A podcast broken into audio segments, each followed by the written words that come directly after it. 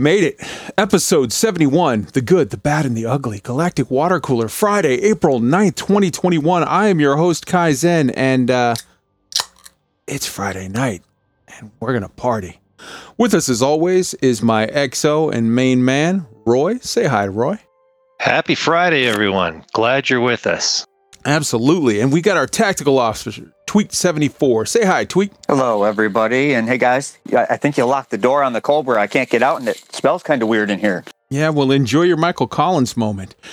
Ah, and in the control booth, we've got Control Adon. Say hi. Hello, everyone. Hope you're having an awesome night. Absolutely. All right, so let's get right to this. Um, first off, right off the bat, I want to go ahead and give a huge salute and uh, uh, a uh, shout out to Roy for hosting last week. He did a phenomenal, phenomenal job. So we're gonna we got a lot of p- great feedback. People love that. I've talked to Roy, and we're gonna see if we can talk him into hosting every once in a while, maybe every other one or once a month, or pretty much as much as he'd like to, because I enjoyed it. It was relaxing. Absolutely. So uh, let's hit the opening and closing song. The opening song is the Way You Make Me Feel by Scary Pockets with Therese Curatolo. She's got such a lovely voice. And the closing song has a tie in to part of our discussion later, and it's I Can't Go For That by CeeLo Green and Daryl Hall. The uh, cover art this week was Bullet Hell, and that is a artifact of the fact that uh, when you fire off the gun in uh, you know at a settlement or whatever in Odyssey Alpha, uh, the bullet holes stay there. They're persistent. They stay there until you sort of leave the instance. So somebody uh, took the opportunity to make some art, and I thoroughly approve, uh, and also the sentiment. All right. So Tonight, we'll be covering news from this week in the live build of Elite as well as community news. We'll show you the first sneak peek at a new SRV, plasma weapons, and the plant gun gameplay. We'll be discussing the good, the bad, and the ugly of Odyssey Alpha, and we'll be talking about how you can win 5 billion credits. All this and more, so stay tuned. If you're listening to us on the podcast and would like to see the live show and visuals, check us out on YouTube at youtube.com forward slash elite week and on Twitch at twitch.tv forward slash elite week. If you're watching us on YouTube or Twitch and would like to know how to catch us on our podcast, check out anchor.fm forward slash elite week.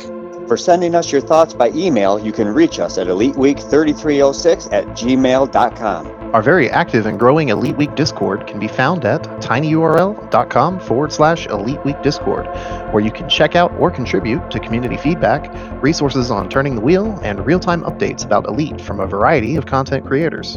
In addition to the Discord community feedback channel, feel free to write in our YouTube comments anything about the topic of the week, as well as anything else you'd like to share. We'd love to hear from you. Also, if you're enjoying the show on YouTube, please make sure to like and subscribe and click on the bell. It really helps us out. On Twitch, a follow would be much appreciated. If you're on Twitter, feel free to follow at Elite Week 3306 for news and information about Elite Dangerous and cool sci fi and space news. We record live on YouTube every Friday night at 8 p.m. Eastern Time. That's 1 a.m. UTC, so come and join in on the fun. If you're listening to us on the podcast, please make sure to rate and review us on iTunes, Google Podcasts, Spotify, or whatever platform you use. And let us know if there's a format you want us to look into. We don't do Patreon, so save your money and just tell your friends about the show. It's the Dark Wheel Update. All right, so let's jump right into the Dark Wheel update. First off, I got to give a huge shout out to the Black Sky Legion. That's the official squadron of the Dark Wheel Initiative. Uh, that's BSL1 on the PC. Black Sky Legion. Come join us and have some fun. So, where are we at with this? We completed successfully uh, phase one goal, Test of Sol. We were right next to Sol, and we jumped past Sol by a good bit and landed in 86 Mu Hercules. So that confirms once and for all that the Dark Wheel cannot move into Sol. That seventh slot that's sitting there empty, don't know what it's for, but it's not for the Dark Wheel, at least not yet. So at this point, I think we kind of have to assume that that's set aside for some future content on Frontier's part and that when they want us to do something with it, they'll tell us. When we jumped into Mu Hercules, we came 2 0 on the invasion. Uh, uh, we're 2 0 now on the invasion war, and we're expected to sweep it on Sunday 4 0. So uh, we're we're working that, and we're uh, you know going to keep on going with this. I want to make a brief comment on expectations. A lot of people have said like, "Hey, I didn't see um, anything happen with this. I'm mad. Why did Frontier not do something? Why did this? Why did that?" I just want to say up front, we weren't guaranteed of anything on this. You know, on this test, um, we have expanded. We've done our best to to do a, a big thing and to do it well. And part of what we wanted to do here was to demonstrate to Frontier that there's a lot of their players for which the story and lore and narrative are important, and specifically the mysteries of Raxxla and the Dark Wheel uh, are important. And I think we've done a good job of demonstrating that. Now we're moving on to, you know, securing our footing in Mu Hercules, and we're going to look to, in the not too distant future, uh, uh, go deal with the next phase, which is LFT 509. Uh, I want to give a huge shout out and thank you to all of the people that worked so hard to make this happen and to make it such a great success. And also, I want to give a shout out to the Buur Pit, who just today in Witch Space News dropped a shout out to us and a salute for our successful completion of this phase of the mission. Um, I will say, I feel of all of the the targets that we've taken, I feel the most hopeful that uh, LFT 509 would be a you know a, a, thing and and would be where something happens if anything. So I'm excited for what's to come, and um, as far as again expectations, I would say that you know nothing is owed to us, but I think that Frontier should would probably, I would hope, would be savvy enough to look at the fact that thousands of their players have engaged in an activity um, over uh, you know a year and I would hope that they would, in some way, uh, address that, in some way, respond or acknowledge that work and acknowledge the fact that back at a time when there wasn't anything going on in the galaxy a year ago, there was no Galnet, there was no CGs, everything was on hold. We were keeping it going, and their players were grinding away at it to show, you know, their support and to show their their activity within the game. And I just hope that uh, Frontier acknowledges that nothing is owed here but uh, one can hope. So, yeah, that's what's happening. And now let's move on to. I've broken up tonight's uh, uh, current stuff into a couple of categories, and the first is comedy. We're going to start with a video by uh, Spatula 7 Elite Dangus Space Court. It's a 20 minute long video, 21 minute long video, and it is hilarious. We had Spatula on, you know, the other week, and, and he was such a great guest, and it was a phenomenal, uh, phenomenal time, and he makes such great videos. I'm not going to spoil anything. You've got to go see this. I will give you the slightest of spoiler alerts and say that there is some involvement of the Dark Wheel mystery in that. So go check it out. A link is in the show notes. Also, speaking of comedy, I've got a pair of videos here by Burger Ant. Is Elite dangerous for gamer dads? A phenomenal interview with an awesome content creator. And earlier in the week, Valkyrie, an assassination plot cover up. Uh, that video is maybe one of the funniest things I've seen in a long, long time. So, uh, both of those are in the show notes. We love Burger Ant. Go and check those out. We also have a video from Boon Labs, uh, a new channel that is uh, putting out, it's specifically a subgroup within the Buur Pit uh, group that uh, I think Primetime Casual pretty much is is heading up, or is at least one of the spokespeople for it. And uh, it's Odyssey trying out the hoverboards, aka they're trying to ride on foot. They're trying to surf on skimmers. Two minute long video, hilarious, awesome content. Check it out while you're there. Hit that subscribe button on the Boon Labs. You want to see what they're showing. Also, again from the Buur Pit, Peter the Sleeper tribute conga event. This one has made the rounds. You've seen it everywhere. Frontier showed it off. Lave showed it off. Everybody showed it off because it's awesome. Very cool song by uh, uh like a, a, bespoke song made by Toko Soda. Go for it. And they did a hilarious uh, little tribute video to Peter the Sleeper, the guy who's famous for sleeping on that one bench. It's the kid from Powder. He he's really sleepy for some reason the little bald pale kid. Uh, next up, and this is really really funny. Go ahead and throw up the uh, picture control. Uh, there's a weird Odyssey glitch that is just happening. This is hot off the presses. Um, people are intermittently falling through the floor in the elevator and ending up falling right out of the station and out into space. Look, this is alpha. It's a bug. It's not something to get overly upset about. It'll get fixed, of course. But in the meantime, let's take a moment to enjoy this picture and salute the brave men and women, those fine elite commanders who are the first ever to EVA an elite. Salute. Slancha. All right. Now let's move on to some general uh, news. I teased you right up front with you can win 5 billion credits. I'm not going to make you wait. Here's what it's all about. There's a 5 billion credit giveaway to celebrate the 1 year anniversary of the Fleet Carrier Owners Discord. They are giving away 5 billion credits to one lucky winner. Applicants must not own a fleet carrier or have the money to have a fleet carrier already. So this is basically for all of those people out there that are like, "Man, I wish I had a fleet carrier, but oof, that's a lot of money and I'm not I don't feel like grinding." And I know there's a lot of people in that boat. The cutoff for entries is 7 a.m. UTC GMT on Thursday, 15th of April, 2021.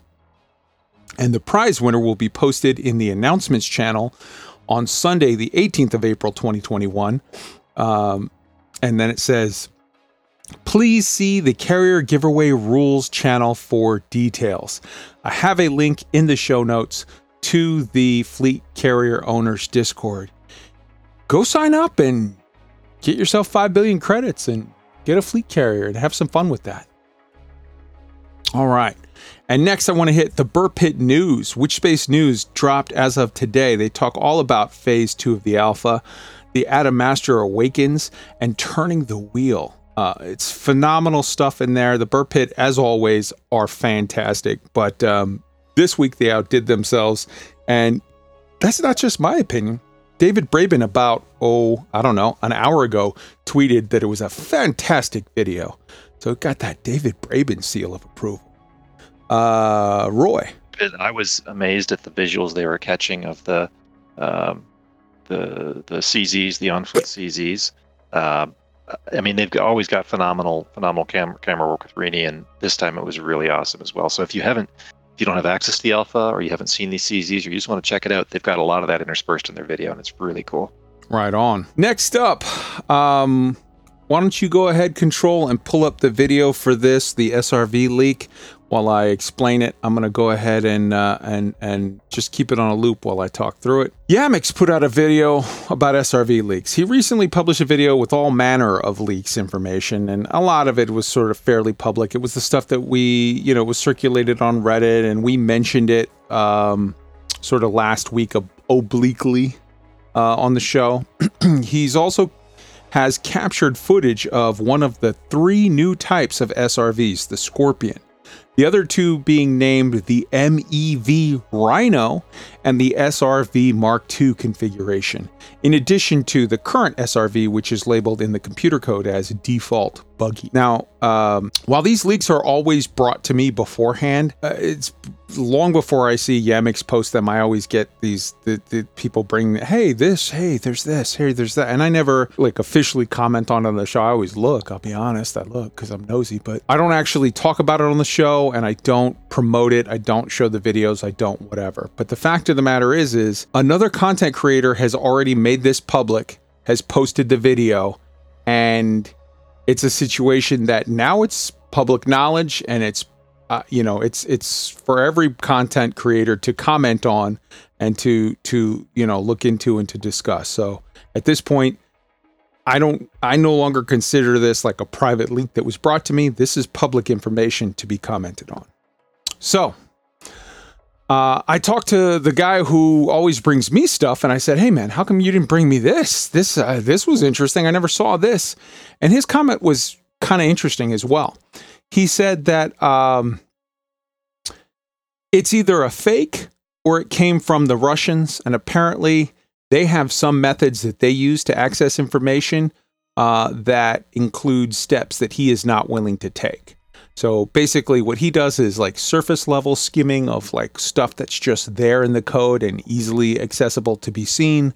Apparently, they do some other thing that is quasi, I don't know, something else. And it, it's just, it's, it, he's like, yeah, that's, I'm not interested in doing that. That's not kosher. So, okay. Um, I'm definitely not engaging in digging through frontiers you know, dirty laundry, but I will for sure comment on a uh, community involved uh, video that's out there for people to see. And I, I find that that video is interesting. I don't know if it's fake. I spent a lot of time looking at the rocks and the scenery and like, oh, is this something that somebody could create in another thing or whatever? But, you know, Unreal Engine or whatever. But it it looks pretty legit. I know I'm interested. I know uh, the Scorpion is definitely that matches with other uh, hints and leaks, whatever that have been independently uh, got that have been verified that it is mentions of stuff in the code. So I don't know. What do you think? I, I, find it interesting. I especially like the names of the other two SRVs. You know, you've got um, a uh, SRV Mark II, which is like okay, that's more of a let's change around this whatever. But then you have an MEV Rhino, and I'm thinking to myself, MEV mining excam ex what is that excavation vehicle like a big dump truck maybe. Um, and a rhino. You know, you, you picture sort of a big hunking hulking animal with a horn, like something that you could almost dig. Like I don't know. It's it's got me excited, and I hope you know that we're going to be seeing something about SRVs in the not too distant future. I know Frontier have said not right at the jump, but maybe later. So like fingers crossed. uh, next up, we've got alpha stuff. And I'm only going to pull out a handful of things specifically that I want to highlight here. The first is uh, Commanders Will and Kate. Uh, if you have not checked out their channel, you need to go subscribe to their channel because they are killing it lately. They've put out three videos this week that I found of particular interest, and I have all three linked in the show notes for you. The first is a look at the plasma weapon. The second is a look at the Artemis suit and life scanner. And the third is uh, SRV is an absolute tank in CZs in combat zones. Now, the plasma weapon and the Artemis suit, that was an interesting sort of weird quirk, uh, uh, sort of situation normal. Frontier, when they released phase two uh, on Thursday morning, they accidentally released the Artemis suit and the plasma weapon, the Artemis suit being part of phase three, and the plasma weapon not even being on the list for things to be available for people during the four phases that were listed on on the alpha testing. Um, and right away, uh, these guys uh, and some others made videos of like, hey, here's what the plasma weapon looks like. Here's what it does. Here's how it. Here's how it behaves. Here's the plant gun. Here's how that goes. Uh, and they put out a very, very cool video, especially the plant gun video. I found it very, very, very compelling as far as um, it showed the two modes of it, where you can go with the first mode is basically kind of like an equivalent of how you use the scanner or whatever when you're when you're mining for core asteroids you use that little pulse wave scanner. So it puts out a pulse wave and then sort of plants in your area sort of glow just the same way as certain rocks will glow. And then you can run up to those plants, switch the mode to the uh, um, genetic sample collecting. And it's a very cool little mini game, which we're going to show you here in just a minute um, in another part that it, that it, it spins around these, these little things and you have to kind of match up the the genome thing so that you can it's a it's a neat little mini game. You'll see it what I'm talking about in a minute. But uh, all three of those videos are amazing, and the SRV is an absolute tank. That video shows why you don't want to take frontline solutions. I mean, you might want to take them one time or two to, to enjoy the ride and to see that cool, you know, being dropped onto the field in a hot drop situation. But after that, sign up for frontlines. Take your own ship, park right outside the town, hop out in your SRV because you could just drive around and you run people over and you're shooting them with your your SRV repeater and you're just like ripping through them like it's nothing. It's hilarious and and crazy overpowered fun. So for people that basically are like, ah, I don't like CZs. I'm not a Twitch combat guy, but I kind of need for some reason to do a CZ because my my uh, you know minor faction is pushing on me to, or I want a reward or a something, go do it in an SRV, and it's basically going to be like you showed up to a, a ship S, a CZ in a fully uh, fully engineered uh, uh, vet, and everybody else is flying around in just like you know Type tens. It's like everything's an easy target, and rip right through them. So yeah, check those out. In addition, we've got a Google Doc by Commander Dango uh, Odyssey Alpha Phase 1 tips, tricks, and general guide. Even though I know we're in Phase 2 now, that guide is several pages of documentation that shows, like, here's how this works, here's how that works, here's how this tool works, here's how the doors work, here's how this works. It's everyone should take a look at that guide, skim through it, and you're going to see something where you're like, oh, I didn't catch that part, and it will have useful information for you. And lastly, on uh, the, the current community news, we've got uh, a video by Down to Earth Astronomy that he did, Commander's Toolbox, where to find all the materials you may need in Odyssey Alpha.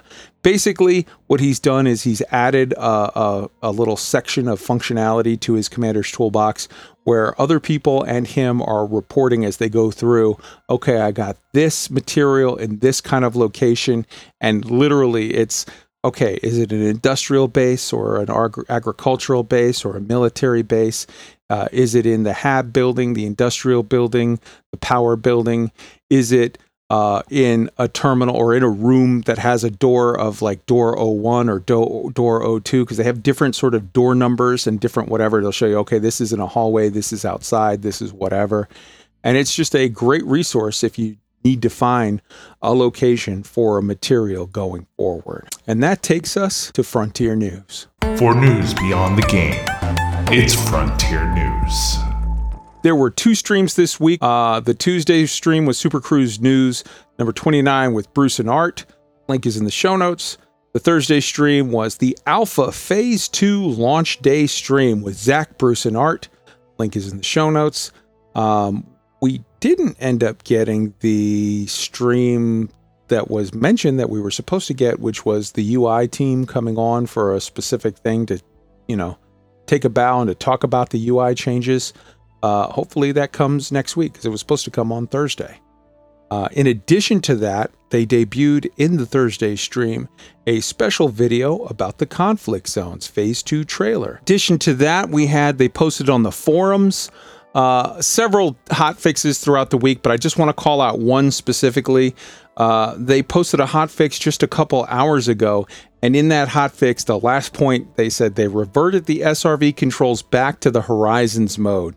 So a huge congrats to the racers out there, elite racers, buckyball racers, and all of those fans of the old school SRV. Toast you on your success. In addition, PC Gamer article, uh, PC Gamer rather, put out an article saying Odyssey's taxis are delightfully rubbish.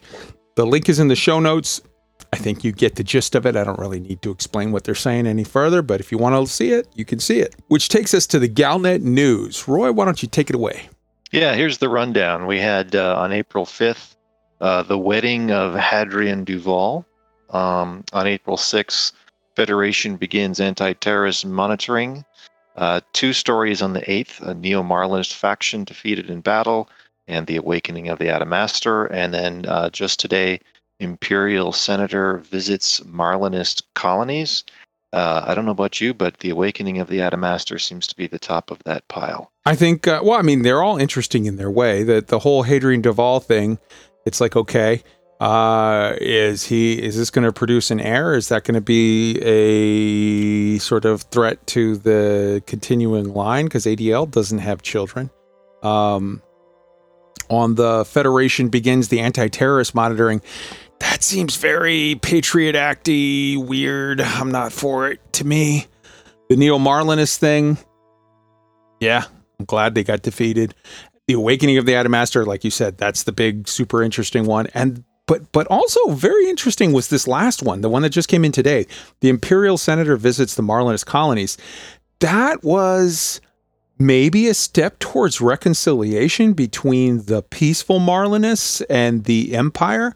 This, whoever this, you know, so far, all of the steps of the Empire towards the Marlinists, the peaceful Marlinists, have been very tone deaf, very heavy handed very very shitty. And and as a result i think the player base has largely sided against the empire over and over and over on this matter. And recently you've got a situation where finally it wasn't the empire fighting against the marlinist peaceful marlinist. It was the empire fighting against the neo marlinist terrorists this week. And everybody sort of supported you know the empire. And now you have this article of this senator who visited and seemed very open and very honest and very forthright and very sort of charitable and and acting in goodwill towards the Marlins saying, "Hey, these guys are like us, and I think there could be an asset to help us fight the terrorists. Let's stop handling things in the Denton Patreus way and let's start trying to be more compassionate, not not just out of, you know, general hippie love, but out of self preservation.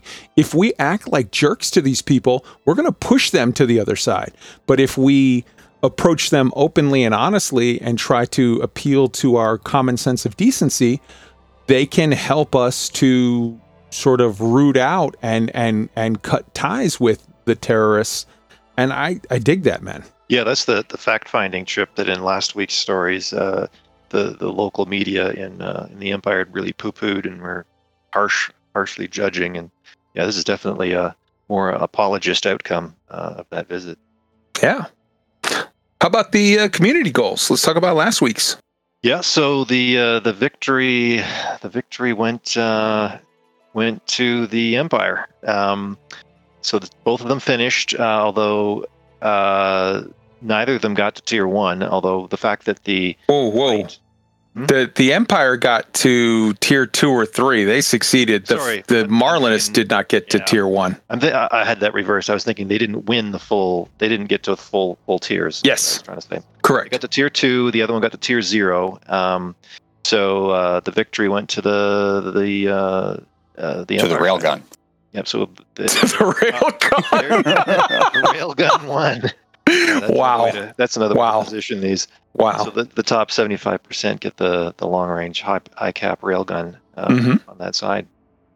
I will I will point out that the top 10% for the Neo Marlinists did even though they did not hit tier 1, they still did get their reward of the missile racks. Um front uh, I guess Frontier FDev decided like, "Hey man, these guys cuz the top 10% they actually had to do some work. They did some lifting." And so Frontier decided to uh, acknowledge their efforts and gave them the reward anyways.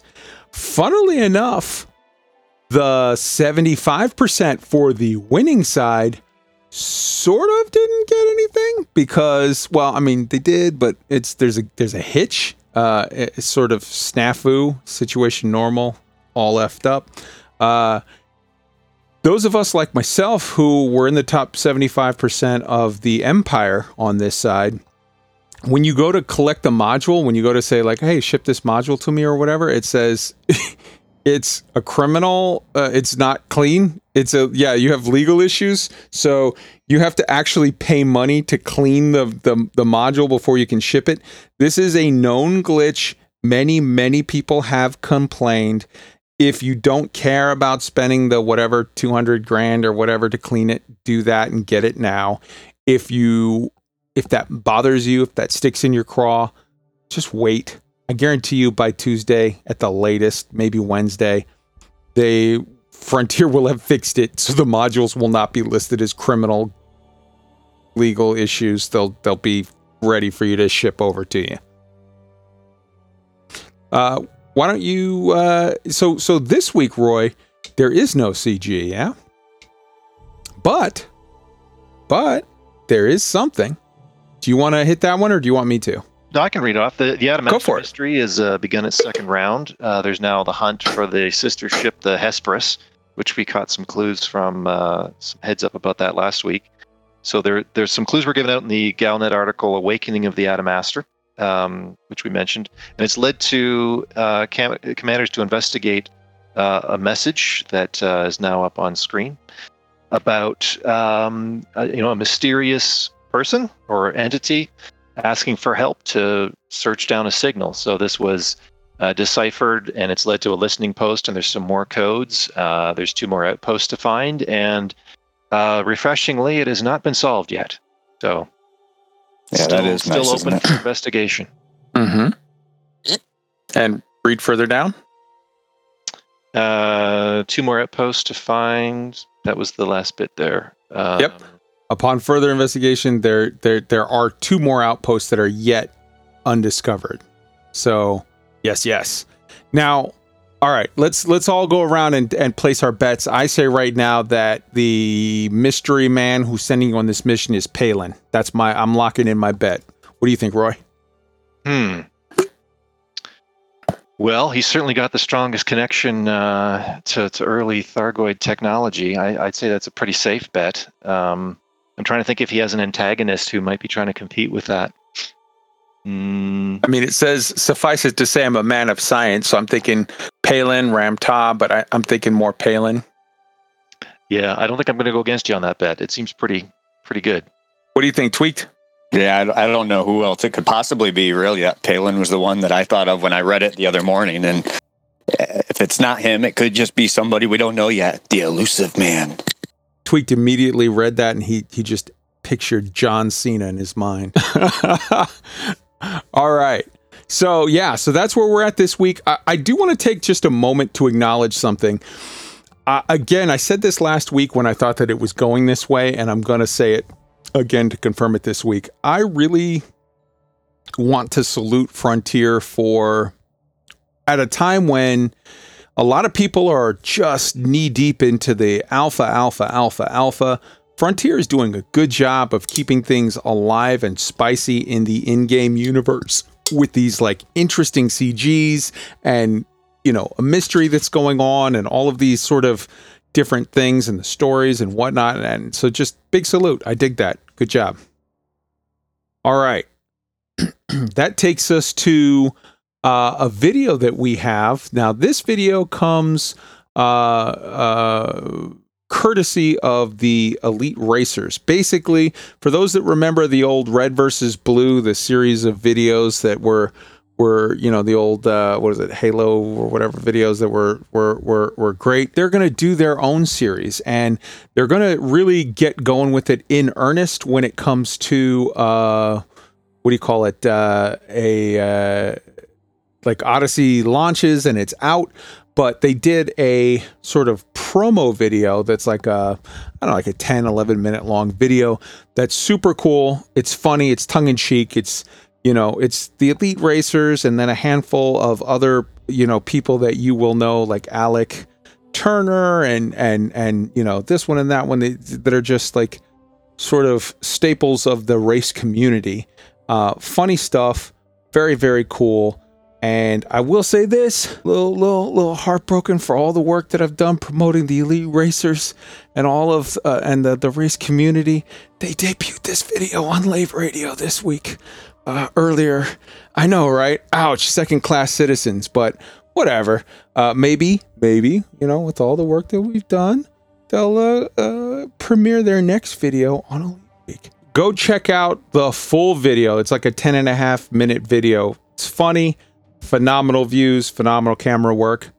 Good stuff. Right on. Uh, now, we've come to the discussion portion of the evening. Elite Odyssey Alpha discussion, week two. This is the Odyssey Alpha breakdown. We've got the good. That's going to be the first column.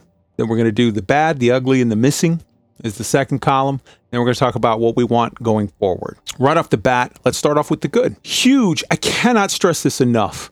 Huge, phenomenal, much excite, great feelings for the graphical upgrades to existing assets. They seem amazing so far. The hyperspace jump, control, go ahead and throw that one up. Uh, the hyperspace jump is incredible. I love the way that it looks, and you can even see there's I, somebody had a video of it where it's side by side. But I just wanted to enjoy the full majesty of that hyperspace jump. So so nice. Uh, the the PBR materials, physical base rendering of materials. Basically, it makes everything in the galaxy: ships, stations, SRVs, basically every physical asset in the game look more real, look more vibrant, have better shading. It is choice. The planet tech. The pla- I can't stress enough how much the planets look amazing. Now, a small note the Hooners out there are complaining that the planets may be a little too flat but you know we only have access to 20 light years just yet. Maybe it gets better when they get sort of able out there to see you know some more of the 400 billion star systems and the planets that they uh, in, in include maybe frontier can dial down the flattening effects from the gravity just a smidge i don't know i'm an idiot so i i i far be it from me to in any way you know suggest to dr k whatever. But I'm just saying, if it's crazy hard, obviously don't do it. But I mean, if it's not all that crazy hard, maybe just dial it back just a little bit so that we can get a little more of the. Because my understanding is in this this sort of update, they took more real scientific gravity effects into uh, uh, sort of into the thought process. So on the heavier worlds, you would end up with less sort of high mountains, wide valleys, deep canyons, etc., etc. I don't know, but um, yeah, I just want to suggest that the Hooning community seems to be having an issue that the planet seems a little too flat and unexciting for them. But for me, looking at everything, it's just so beautiful. Tweaked. Yeah, I was going to say kind of what you did there. I mean, I, I have said it before. I'm not a SRV aficionado, so I don't use it all the time. But I have been on a lot of planets throughout, and most of them that we have right now in the base game are pretty flat, really. Most of them. I mean, you get your outliers here and there. So I would contend with the 20 light year bubble, you're probably just seeing that right now. You don't have all the varieties that are going to be out there yet. Absolutely. Roy? Yeah, I, I, just think it's too early to make any snap judgments about all that. Um, there's a huge variety, and I'm sure it's not just. I mean, they made it. I think it was kind of an offhand comment in that stream about yes, maybe on gen, maybe they have adjusted the average. I think there's still going to be plenty of outliers if I had to place a bet. So another thing for uh, explorer explorers to go help find uh, to to find cool spots to do that stuff. Right on. Uh, another amazing thing. I, I want to call out the vegetation. Now, I have heard some knocks about these plants looking too colorful and No Man's Sky cartoony ish, but I feel that the contrast of the vibrant vegetation on the more sort of muted color palettes of Elite's realistic looking planets is fantastic. And I greatly approve of the abundance of vegetation. If anything, I'd love to see that proliferate as we get more sort of robust atmospheres. I get it that you're going to have sort of smaller clumps of plants and whatever on the tenuous atmospheres, but as we get into more robust atmospheres, fingers crossed as we continue the atmospheric um, spectrum, opening up more of that. I would. I, I don't want to see it go the other way. I don't want to see it to go more muted. I want to see it go more abundant, and and and, just just just keep going with that. I think it is absolutely amazing. I love it. Massive thumbs up. Roy.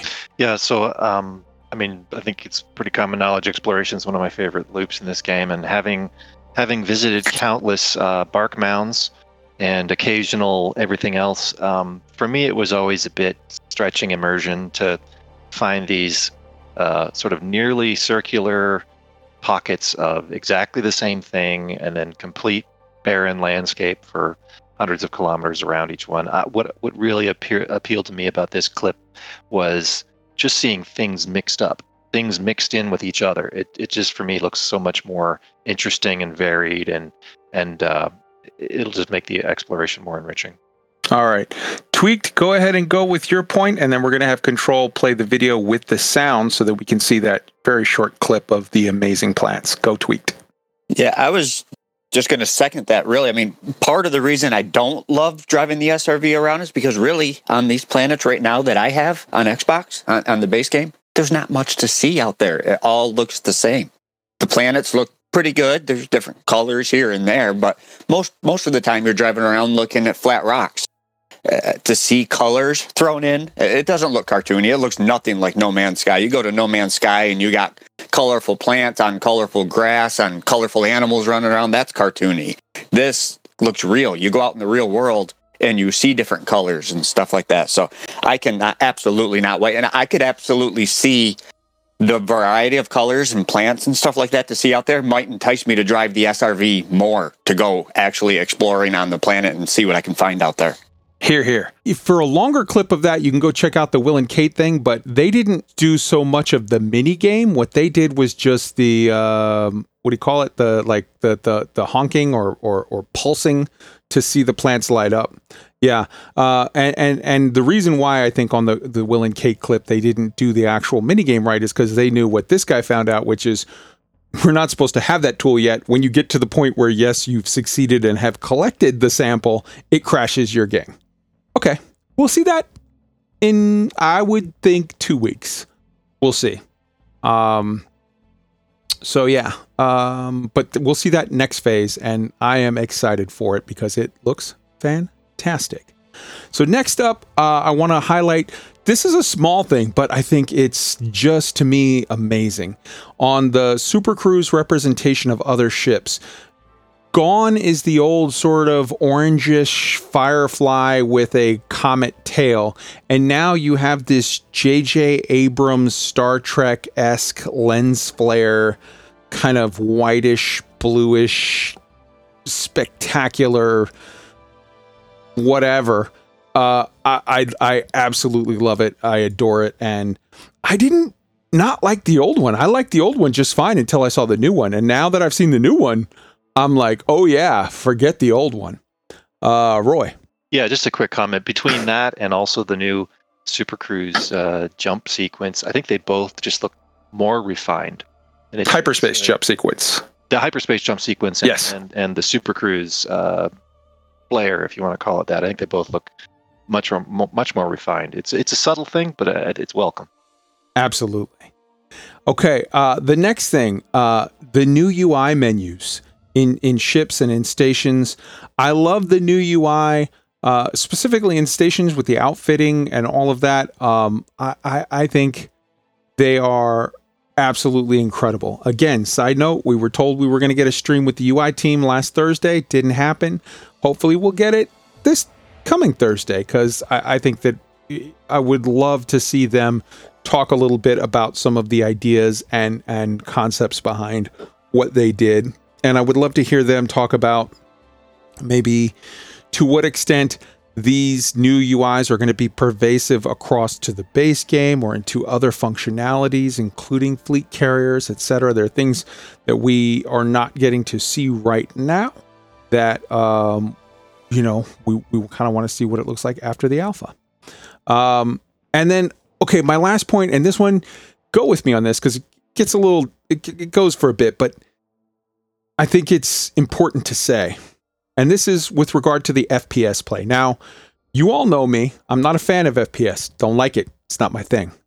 But I will say while many have criticized the FPS in Odyssey by comparing it to Warzone or Call of Duty or other current FPS top tier games and criticizing it for sort of being a step behind, that it, it definitely feels more like it fits in closer with games of a decade ago, like Counter Strike, Mass Effect, Halo, PlanetSide 2.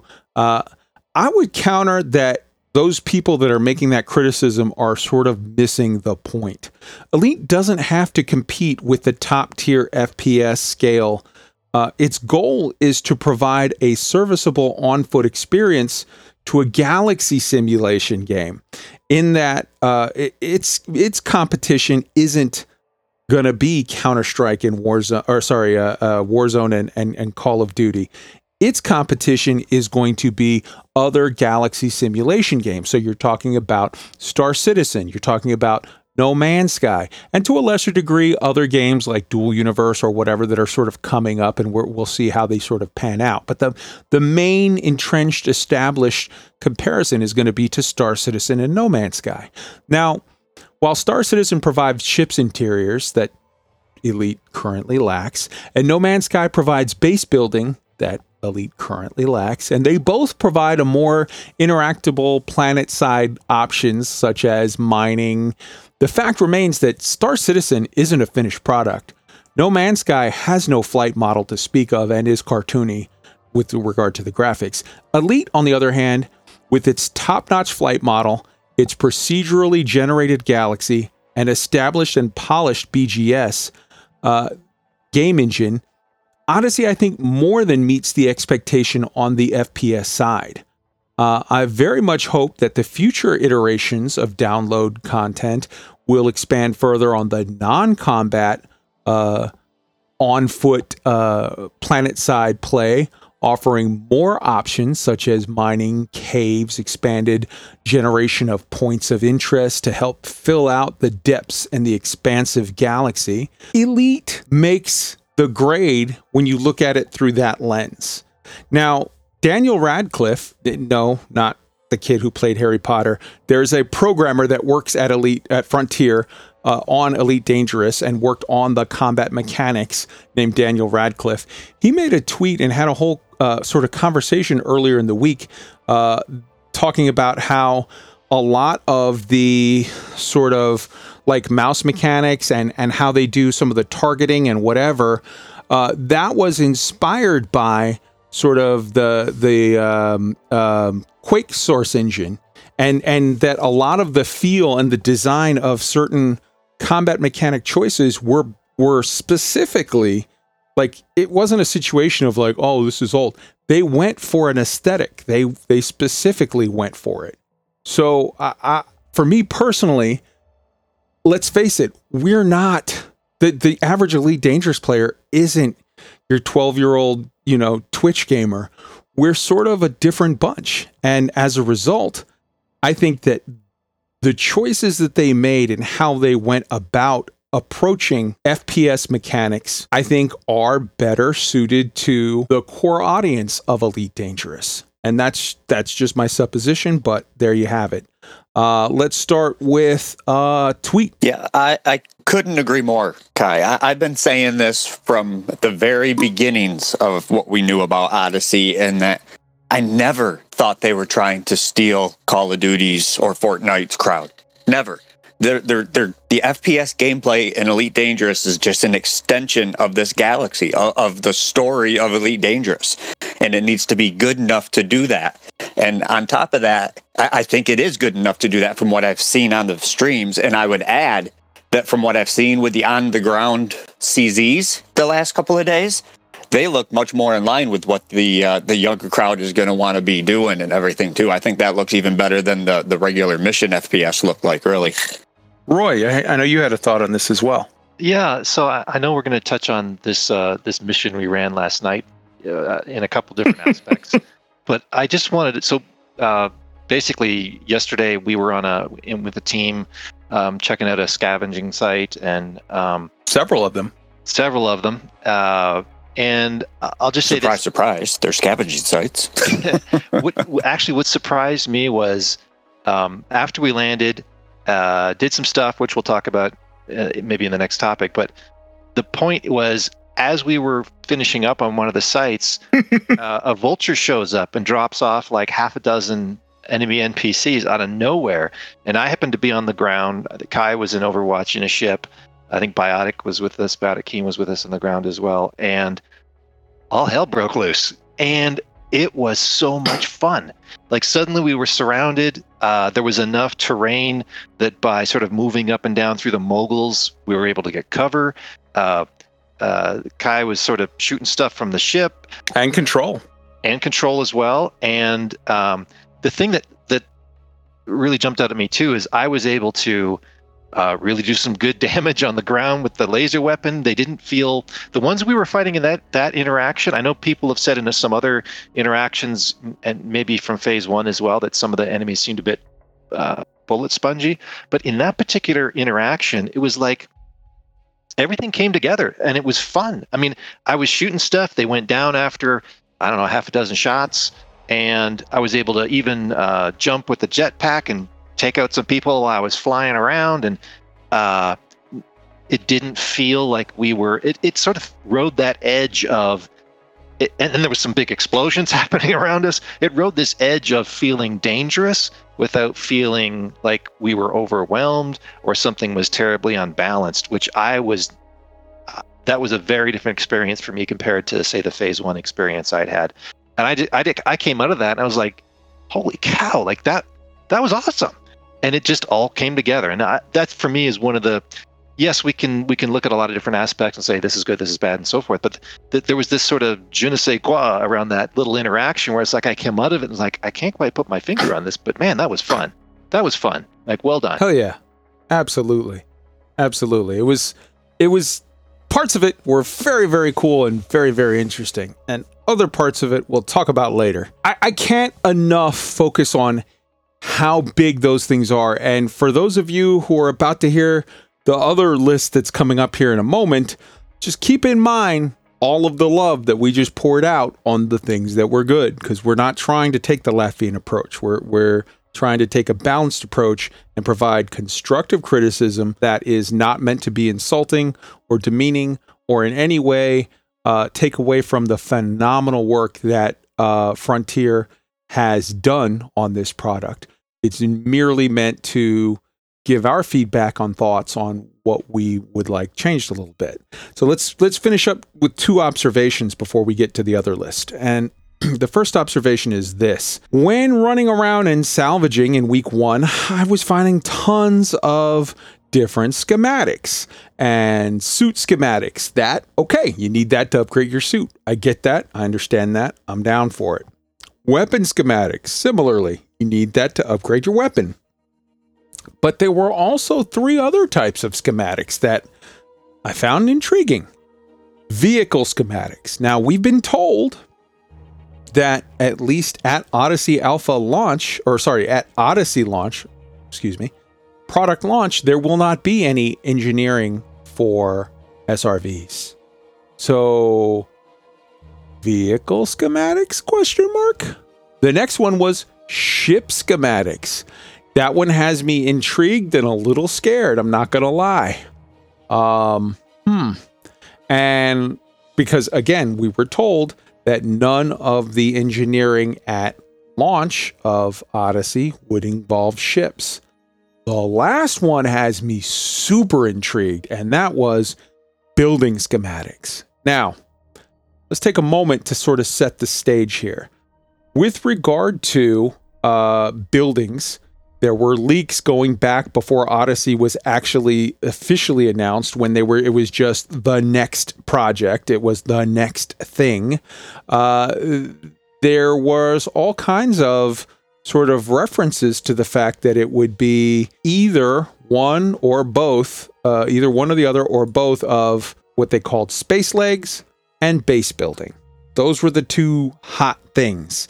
And Frontier announced not that long before they, or pretty much right at about the time that they announced Odyssey, they said, Base building is not on the roadmap at this time. Now, that doesn't mean that it was never on the roadmap. It could be that, you know, obviously they've had delays with regard to this product. It could be that that was one of the things that got cut to make things go. Could be that they never had it planned at all. Could be that they had it planned, but then for some reason in a, in a design meeting or uh, whatever, they decided to move it to another place and it's not on the publicly disclosed roadmap. It's somewhere else. Uh, but there were intriguing things that were found in the ARX store where there was a listing too, like you could get customizations for your buildings and whatever. So there's plenty for us to believe that maybe at one time base building was thought that it was going to be a part of Odyssey. And if that's the case, and maybe at one time other SRVs were supposed to be part of Odyssey launch, but that got pushed back. Maybe they were going to do other stuff with ships. Who knows? But there's good reason to believe that maybe at one point in the early design steps of this, uh, schematics were envisioned for buildings and ships and vehicles, but that got sort of back. They just didn't remove the assets that still sort of populate a data table somewhere and are still things. I find that super, super interesting. And the ship part, I find it a little scary. Please, let's not add engine ship. Well, whatever. Uh, Roy. Yeah, I mean, uh, obviously, there's latitude here for this to be a, a nothing burger or to be a super awesome thing or even a questionable thing. I, I, I have sort of two minds on this. One is, uh, we don't know if there was a crunch coming up to this alpha that resulted in things being, or how many things being dropped off. Uh, the the the list of features they might launch with, um, and and maybe the second one is uh, we don't know what they're holding back either. I mean, mm. I'm I'm hoping they've got some stuff they're going to surprise us with at launch that maybe they felt was they, they could test it, you know, in other ways by looking at other features if it was analogous to some other features, and it, and they can pleasantly surprise us with some things uh, when launch hits. Let's see. Tell me the truth. Are you dreaming of that scorpion? uh, I thought that was pretty cool, pretty cool. The Scorpion. I'm also interested to know what the building schematic might be for. That that one's got me intrigued as well. Another observation: the mission board. There's a new section for Thargoid missions that was added to the in-station mission board. I I found that very very intriguing. Tweaked. Yeah, I, I just watching these streams. That that's one thing that really stood out to me was the the new UI on the mission board. It looks a lot more similar to our fleet carrier UI and the mission board, the way they separate the, the Thargoid missions and passenger missions and the, all the different type. I love that. I really do. I mean, yeah, you got to click a couple more buttons, but it keeps everything nice and tidy. I can't wait. Yeah, yeah. All right. So, uh, does anybody have anything that they want to add onto the good side of the list before we move on? Uh, it's good we're not in the Atadian system anymore. Oh, Jesus. Yes. I would Absolutely. say, I would say, really the the being able to walk around your ships now, the Sidewinder, the Cobra, look at the the the size Scale. difference, the proportion, the scale of everything, and and how good they got it right. One thing I haven't seen anybody test yet, though, and I want to see this is I want to see. Kai, I want to see you standing in the station, and I want to see you watch Roy come through the mail slot. I want to see that happen to know that works.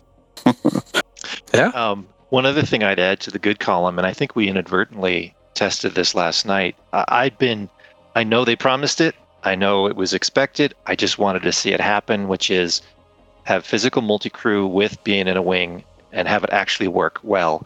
And uh, last night we were in phys- we did physical multi-crew. We got in a wing and uh, controlled on at one point went from uh, went into somebody else's ship that he hadn't arrived on. So I I, I felt like that kind of covered all the bases for me Mhm. for that for that feature. So uh, I'm I'm pleasantly satisfied that that worked. I noticed that as well, that when we were in a wing together, it defaults to yes, let the other people on your ship. You have to actually click on it and tell them no bar access to my ship.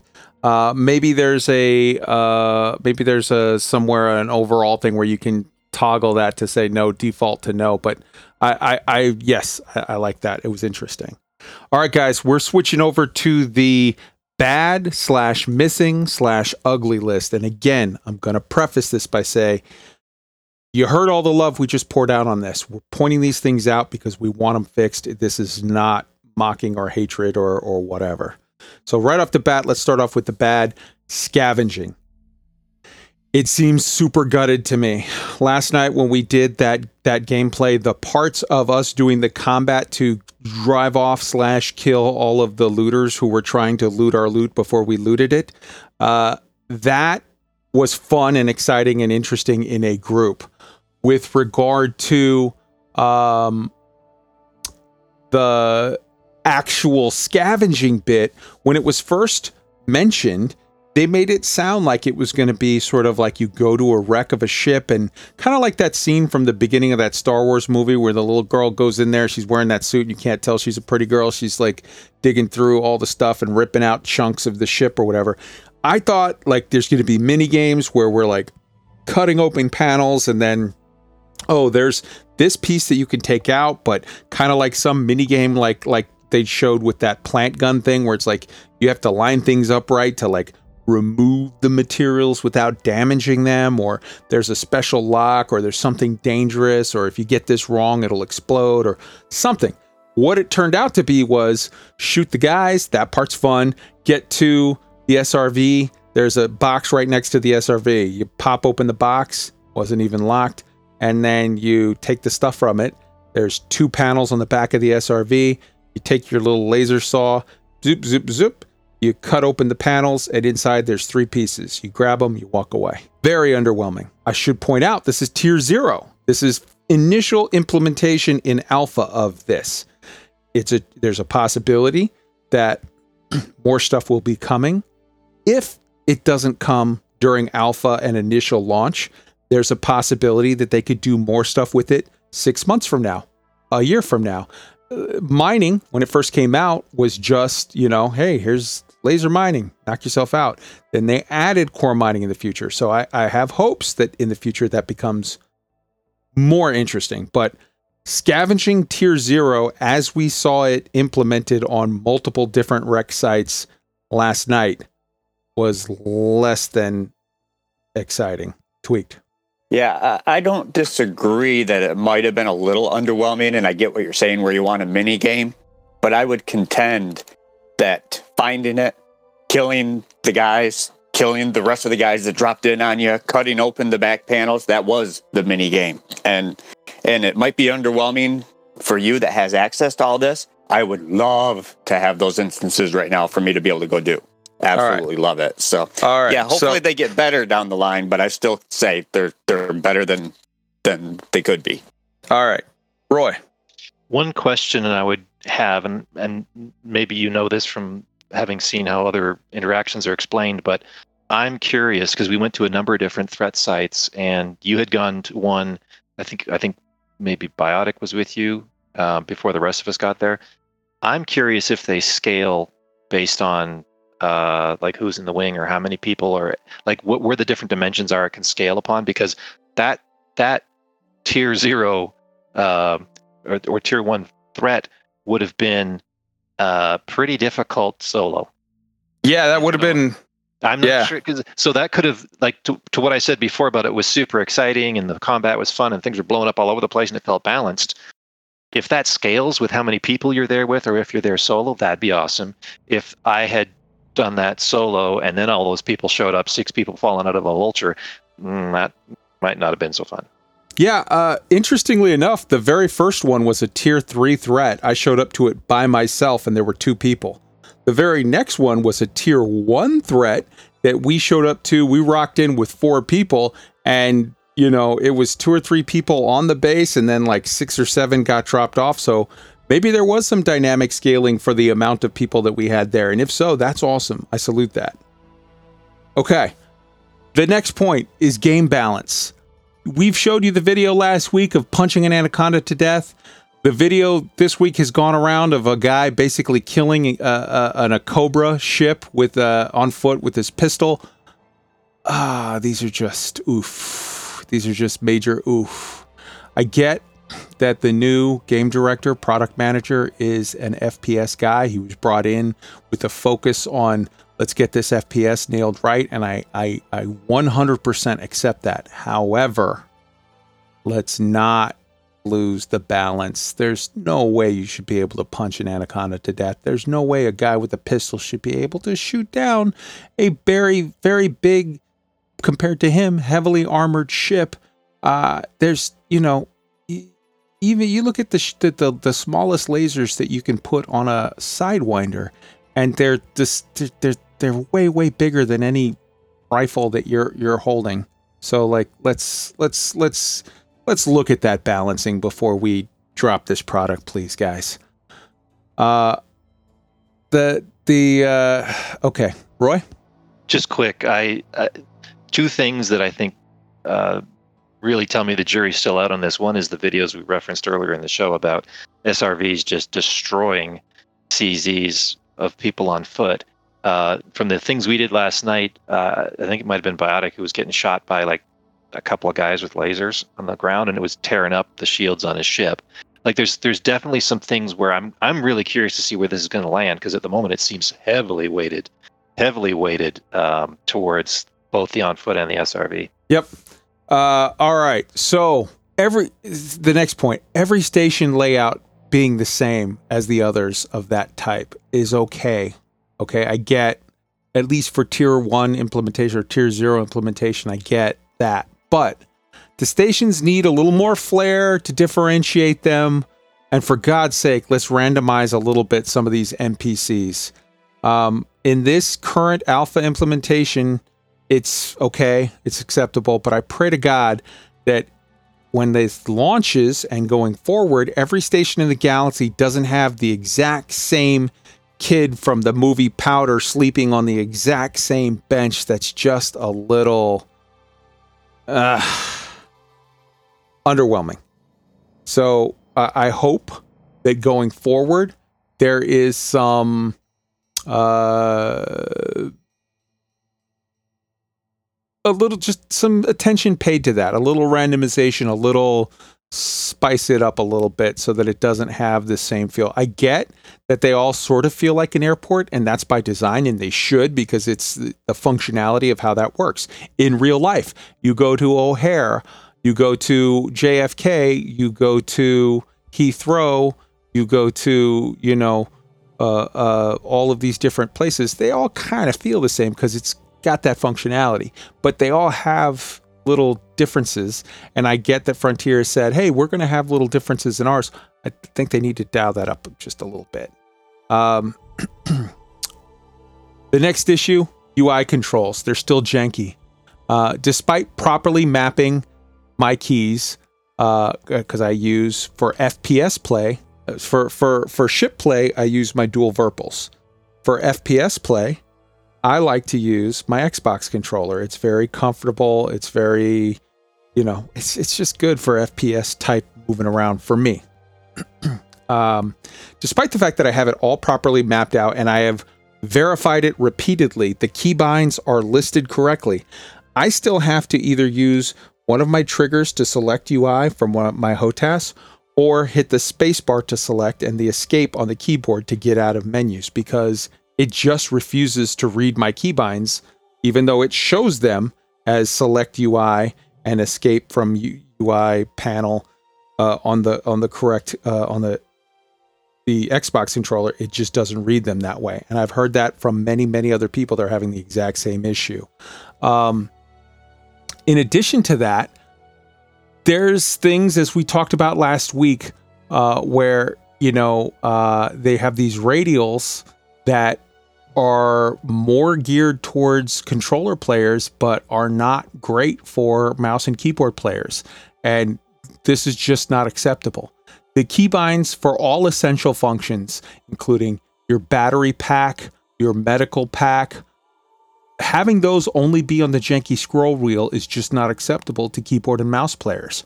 Frontier needs to add all of the keybinds from both of those scroll wheels into the options, and then players can choose to either keybind it or use the radial. That's the way to do it. The way to do it is not to attack uh, uh, console players for something they had nothing to do with. It's to expect Frontier to properly give you key mapping. Um, all right. Next, we've got just add some mini cutscene, three seconds for climbing up a ladder for shipboarding. Uh, it, it's it, it literally this is they had that in in in Elite Horizons. You know, it was basically the same fade to black when you got on your ship from an SRV or when you uh, got on your uh, SRV from your ship or got in your SLF from your ship. But they put in a three second cutscene that just sort of showed your little SRV getting picked up by the claw and sucked into the machine or being deployed or your little SLF shooting out or going in. It's it, three seconds of cutscene. That's all you need. Um, reduced mission. Let's see here. Uh, yeah, they reduced the mission timer for some reason on, and maybe this is just because it's for the alpha that they want people to sort of push through to get to the end. In which case, no problem. That's fine. I, it's weird, but okay. But uh, I've noticed that the the missions in alpha are reduced to like six hour timer, whereas all of your missions in elite at the the shortest missions you'll get are 18 to 24 hours. Uh it, it's like oh it's it just makes it a little it's like this that's a bad choice. Make it have it just just set it to what the current settings are for those for those missions the analogous missions and leave it there. Um again a lot of us elite players you're talking about dads. You're talking about adults with with with things that come up. And, you know, if a guy suddenly, you know, his kid is crying and he's got to go deal with whatever the hell just happened in the other room and then the wife calls and says hey i'm going to be late. Uh, can you do me a favor and take the stuff out and start on the dinner and then got to help johnny with homework or whatever it might be that you're not getting back to that until after the kids are put in bed in which case like that six hour timer it's, it's just a killer. It's, there's no reason for it. Now the next thing is there's, yeah, okay. Uh, the threat levels on the missions are sometimes inaccurate and no distance to the location. I think they've done multiple hot fixes to try to address this, so hopefully this is better now. But when you get a thing that it says it's a tier, it's a threat level zero mission, you show up and there's a bunch of people out there to kill you. That's not bueno. And you definitely want distances to all your locations. Travel time for on foot missions. Now, this was a big thing that was talked about last week.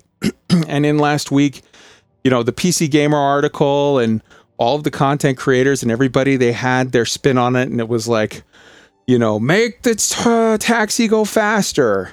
And there's the other side of it where it's like, no, don't make the taxi go faster. You're breaking the rules for travel in this universe. Let's keep things consistent. Let's keep things, you know, uh, uh, fair. And I agree with that 100%. Except, here's the thing you don't need to make the taxis go faster. You don't need to break the rules of the universe at all. Just make it to where when you go to a planet and there you're okay, I'm over here and I'm getting the mission board, make the missions for the closest planets around it. Make the mission board set up when you're doing the on foot missions. It's different when you're doing ship missions. There you want to fly.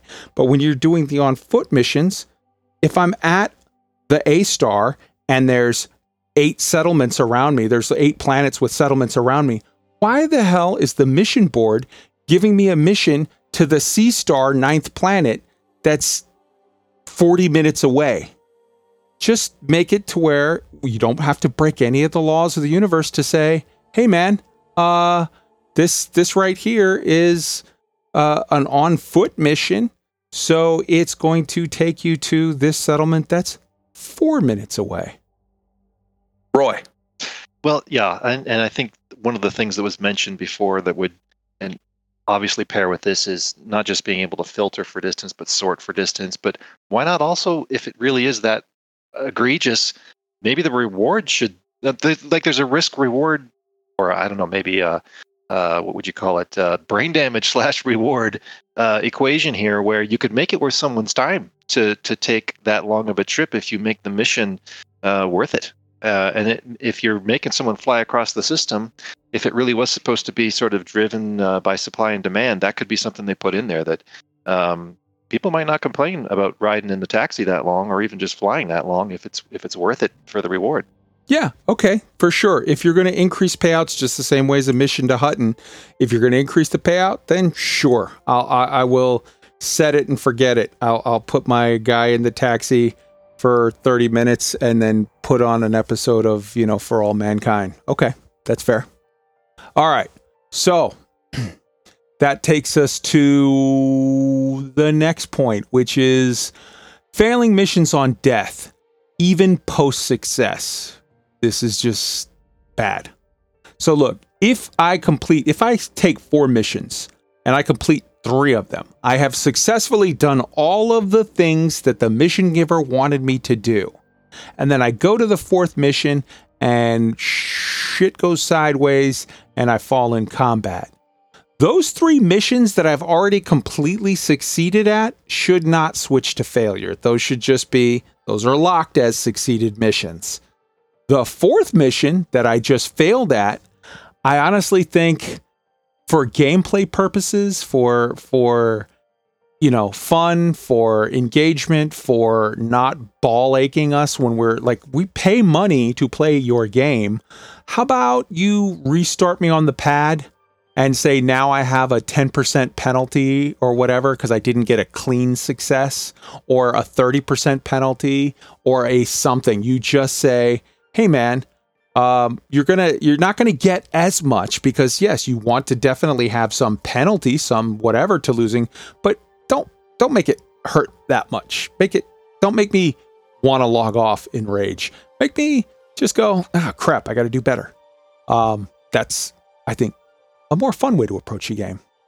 Um, the next one, this one's a doozy. And again, you know that I'm not a big FPS guy. This is not my my my thing. But if you're to do FPS and you're to say that our FPS was not made sort of twitchy whatever, our FPS made was made more cerebral, more tactical with real stealth mechanics involved that are like they're key to this. Well, then you have to actually put in real stealth mechanics. So here's a couple things. If I show up and I do a soft kill or a quiet kill on a guard, right? I should be able to drag his body into a closet somewhere, or at least just behind a box, or I don't know, throw something over him. Just in some way, hide the fact that that's there. Because if the next pather comes by, if, if a patrol guy comes by and sees that dead body, he's immediately on full alert like that's how stealth mechanics work. You should put those in. Um, why is there no clear indicator of detection range? If if I see a guy, he's at a certain distance or whatever, it literally just it's it's all sort of a guess, uh, uh, guessing game. And when you talk about stealth mechanics, that is a key stealth mechanic. You kind of get an area on the mini map that you see that it's like, okay, this is this guy's detection range. Detection range. I got to stay out of that. I have to, you know, uh, it, it, I don't. It just there, there should be that. Also, why is there no audio or visual stealth based feedback? In other games that have stealth mechanics, one of the key components to that is, you know, if you're moving fast, you're making more noise. Whereas if you move slow, whatever. And and when you violate your stealth, when you're breaking stealth, i.e., you move where a spotlight sees you, or you move too fast and you're making noise, or you're not crouched, or whatever, you, get some feedback. You'll see a little like a red flash on the screen, or you hear like a little sound or something that that kind of lets you know, like, hey, you, you're screwing up. Like, get back into stealth, do it right. Um, why is there no process where an NPC goes from sort of unaware to suspicious, then alert, then aggro? They literally switch right from I've got no clue about anything. Oh, I'm coming after you. You're dead. And once you're spotted, they're every hostile on the map immediately aggros, and they all magically know where you are. They see through walls. They lock onto you, and the only way that you can break that auto lock it's not lose line of sight, change your angle, stop, be quiet, whatever. It's literally just sprint full pace in one direction until you get far enough away that their AI twitches and they tweak back into just sort of a suspicious patrol. But like it's broken that you have to cheese it to get to that point. There should be other ways to get to that point. And there should be warnings before you escalate through that. Um, and basically, all of this just leads to the rooftop cheese uh, sort of mechanic of like, you know, okay, I jump from roof to roof, I cheese it, I achieve my objective, and I move on. Roy. So one thing I'd I'd be curious to get your thoughts on, um, given how much you know about the lore of this, is I I think back to the the what we've been told about, for example, why you get fines and bounties when you're in a ship is because your ship is literally controlled by the pilots federation. Mm-hmm. it's kind of like it's your ship that's reporting you that you just did this thing. I'm wondering if that paradigm has been sort of pasted onto the the on foot play to where like is it our suits that are reporting us? And so that's one thing. Like is that really the lore explanation for why some of these things happen uh, with. Let me let me counter that thought. Let me yeah. counter that thought with right now. If you take certain kill missions, they sort of tell you, "Oh, this is disabled for the for the extent of this mission while you're whatever."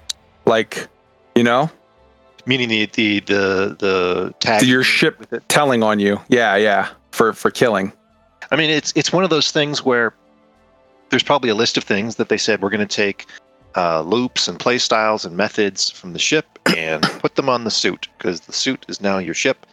And uh, some of those are good, and some of them just end up maybe not being fun. And um, the second thing I'd say that I'm curious about the stealth is, you know, there was talk in past weeks about, you know, they can't really do a, a non-lethal attack because of the PEGI rating and all that. I, am wondering if if uh, if they held back on really fleshing out a lot of stealth mechanics, not even knowing if we'd be able to disable someone or not because of that issue. Maybe they did end up landing on the fact that we can do it, so we right. can. So yeah, but I get what you're saying is maybe they didn't know, and as a result, design sort of philosophy where they were like, okay, we're going to put this lower on the whatever, and it's something to be added. This is yeah. this is tier zero. Keep in mind, folks. This is alpha. We are you know, working on this, and well, maybe, and maybe they're asking to, for feedback. To jump into something on the chat here, because some people maybe weren't familiar with this issue. Um, you can do non-lethal attacks now. We thought yes. in the past you couldn't because of the PEGI rating, but we saw even in a stream, um, it's been demonstrated multiple times now. You can use the overcharge on that what that one uh, uh, Energy link. chart, the energy link tool to to knock someone out. So we're past that, and yeah, the point is, does that now open up more things they could do now that that's not going to be a, a problem to do that in game? Right. Tweaked. Your thoughts on the whole stealth thing? Yes, uh, I'm surprised when they s- when they were talking about this. They were very high on the tactical. You're gonna you're gonna have to make plans with your guys. You can go in stealthily and sneak in. That doesn't seem to be the case. Like you said, if one guy sees you, everybody in the base knows where you are. That's not stealth. That's that's kind of weird. And uh, there's been many, many, many games throughout time where you've been able to drag the dead body and hide them out of sight. Uh, Red Dead Redemption, all the way back to Metal Gear Solid, used to to, to do that, kill them, knock them out, and then hide them behind the bushes or be, and behind the boxes, and uh, it was just added dimension to this game that I feel like is needed to do some, especially if you're going to try to do these missions solo. I think that would be very beneficial. Yeah. In, in addition to this and linked to this, uh, because it kind of touches upon stealth in a way, it, it, it feels very bad right now when you're fighting people in the settlements. It feels very, very bullet spongy. It's very, very slow to kill. It's a grind fight that takes a lot of the tactics out of it. There's a lot of games that are more tactical, that are more stealth, whatever, that, you know, you can sort of make a one shot headshot with a suppressed rifle and boom, now you've got a quiet kill. Then you go and move that body and you kind of keep moving, keep moving. Whereas in this, that's not really an option. I agree with you, Roy, that it did very much more so feel when we did that uh, scavenging that it felt a little more. Uh, I say the NPCs there felt just differently balanced, but in the settlements, it does not feel that way. It is a slog, and it's going to be a long and loud gunfight to get rid of one guy, and that just throws the whole concept of stealth right out the window. Uh, I'm going to make an observation. Uh, the on foot mode, standing on top of a ship, you die the second the ship gets two feet off the ground. Obviously, I think this is a wall to prevent EVAs, which they hilariously facilitated with their broken elevator. But uh, yeah, I'm wondering what about if you're in an SRV? I mean, obviously, it used to be you could take the SRV, go right on top of a ship. Does that just, it doesn't kill you, but you now lose the ability to exit that SRV because it says, like, just no, you can't here?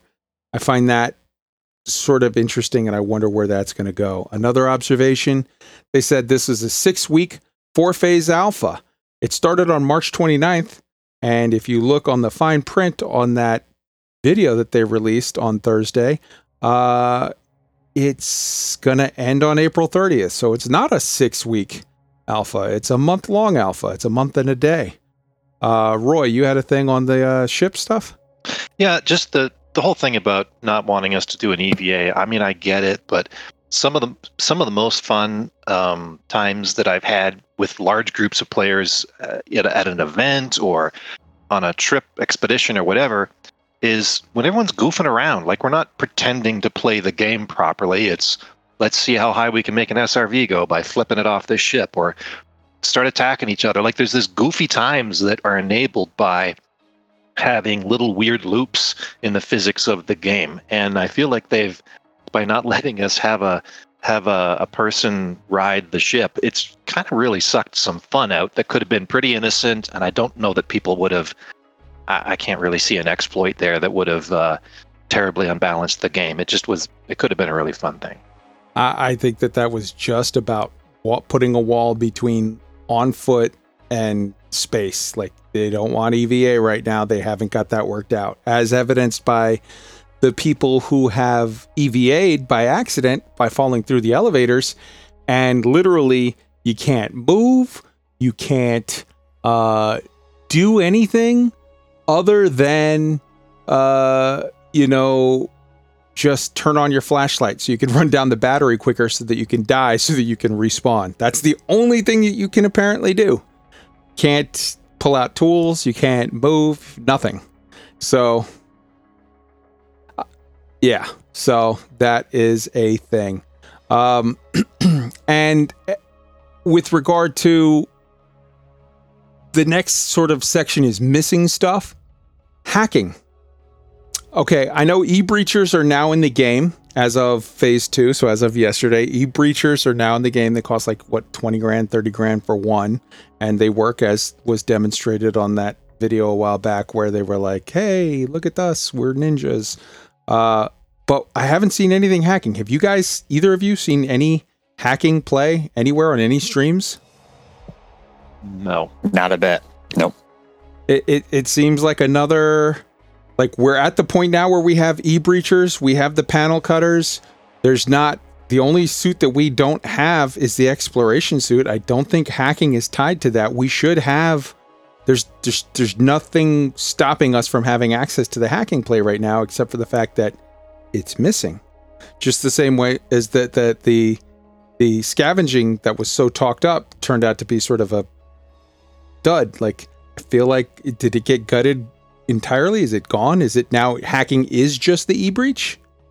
I, I I hope this isn't what it is, but the I mean it's a real stretch, but the fact that you can use your your link tool to power up a dead panel and then use that panel to get the code for a No. box. You know, that that that's like a real stretch, but that's No, because in in that one video that they did in the secret squirrel video, they literally said when they came to the panel that works that the power station, they said right here is where you would hack this panel, but we're going to use an e breacher. So there was at least conceptual a gameplay loop that we have not seen and has not been accounted for. I would like to know what happened there. Um, also, with regard to stuff that's missing, a tutorial. Now, I kind of I'm gonna actually soften my previous stance on this and cut them some slack. Maybe they're like, hey, there's so many aspects of the game that are up in the air that we we're, we're gonna lock down the tutorial after we finish doing this. Th- this whole thing feels very sort of they're they are working up to the wire. If they drop phase three on a Wednesday, they're still programming that shit on Tuesday night. Like it is very, very uh, fly by the seat of your pants and let's hope for the best. So, okay, fine. Also missing is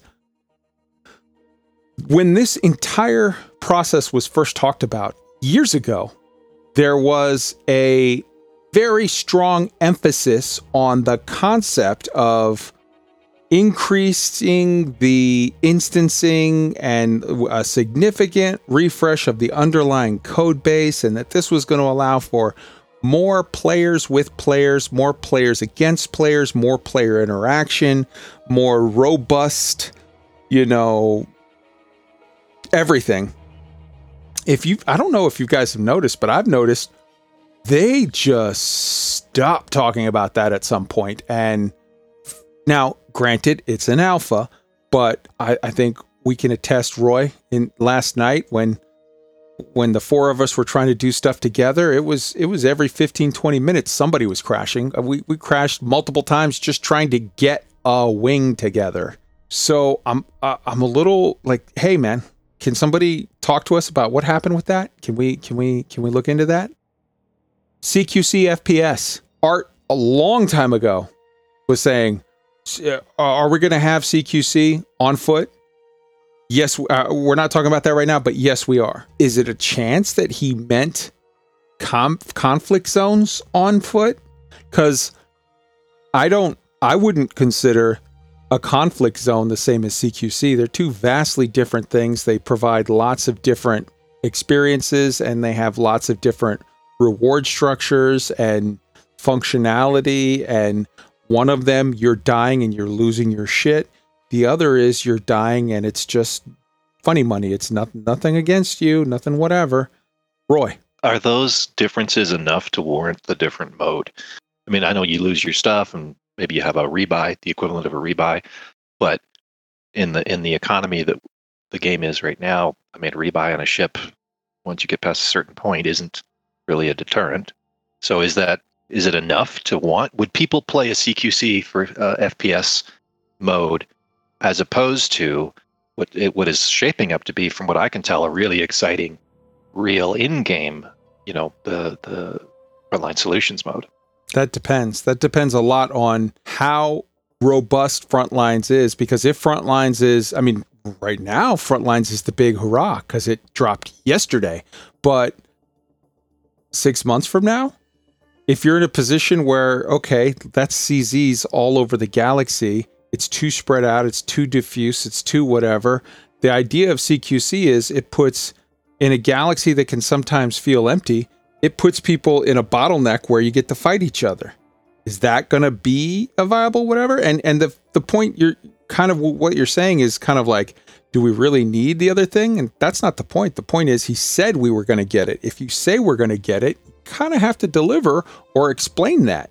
Tweet. Yeah, I think, and I've said in the past, I'm not a huge CQC fan, but Fair. To, to to Roy's statement, I think there's two significant differences between what we see with frontline solutions and what a CQC should or would be.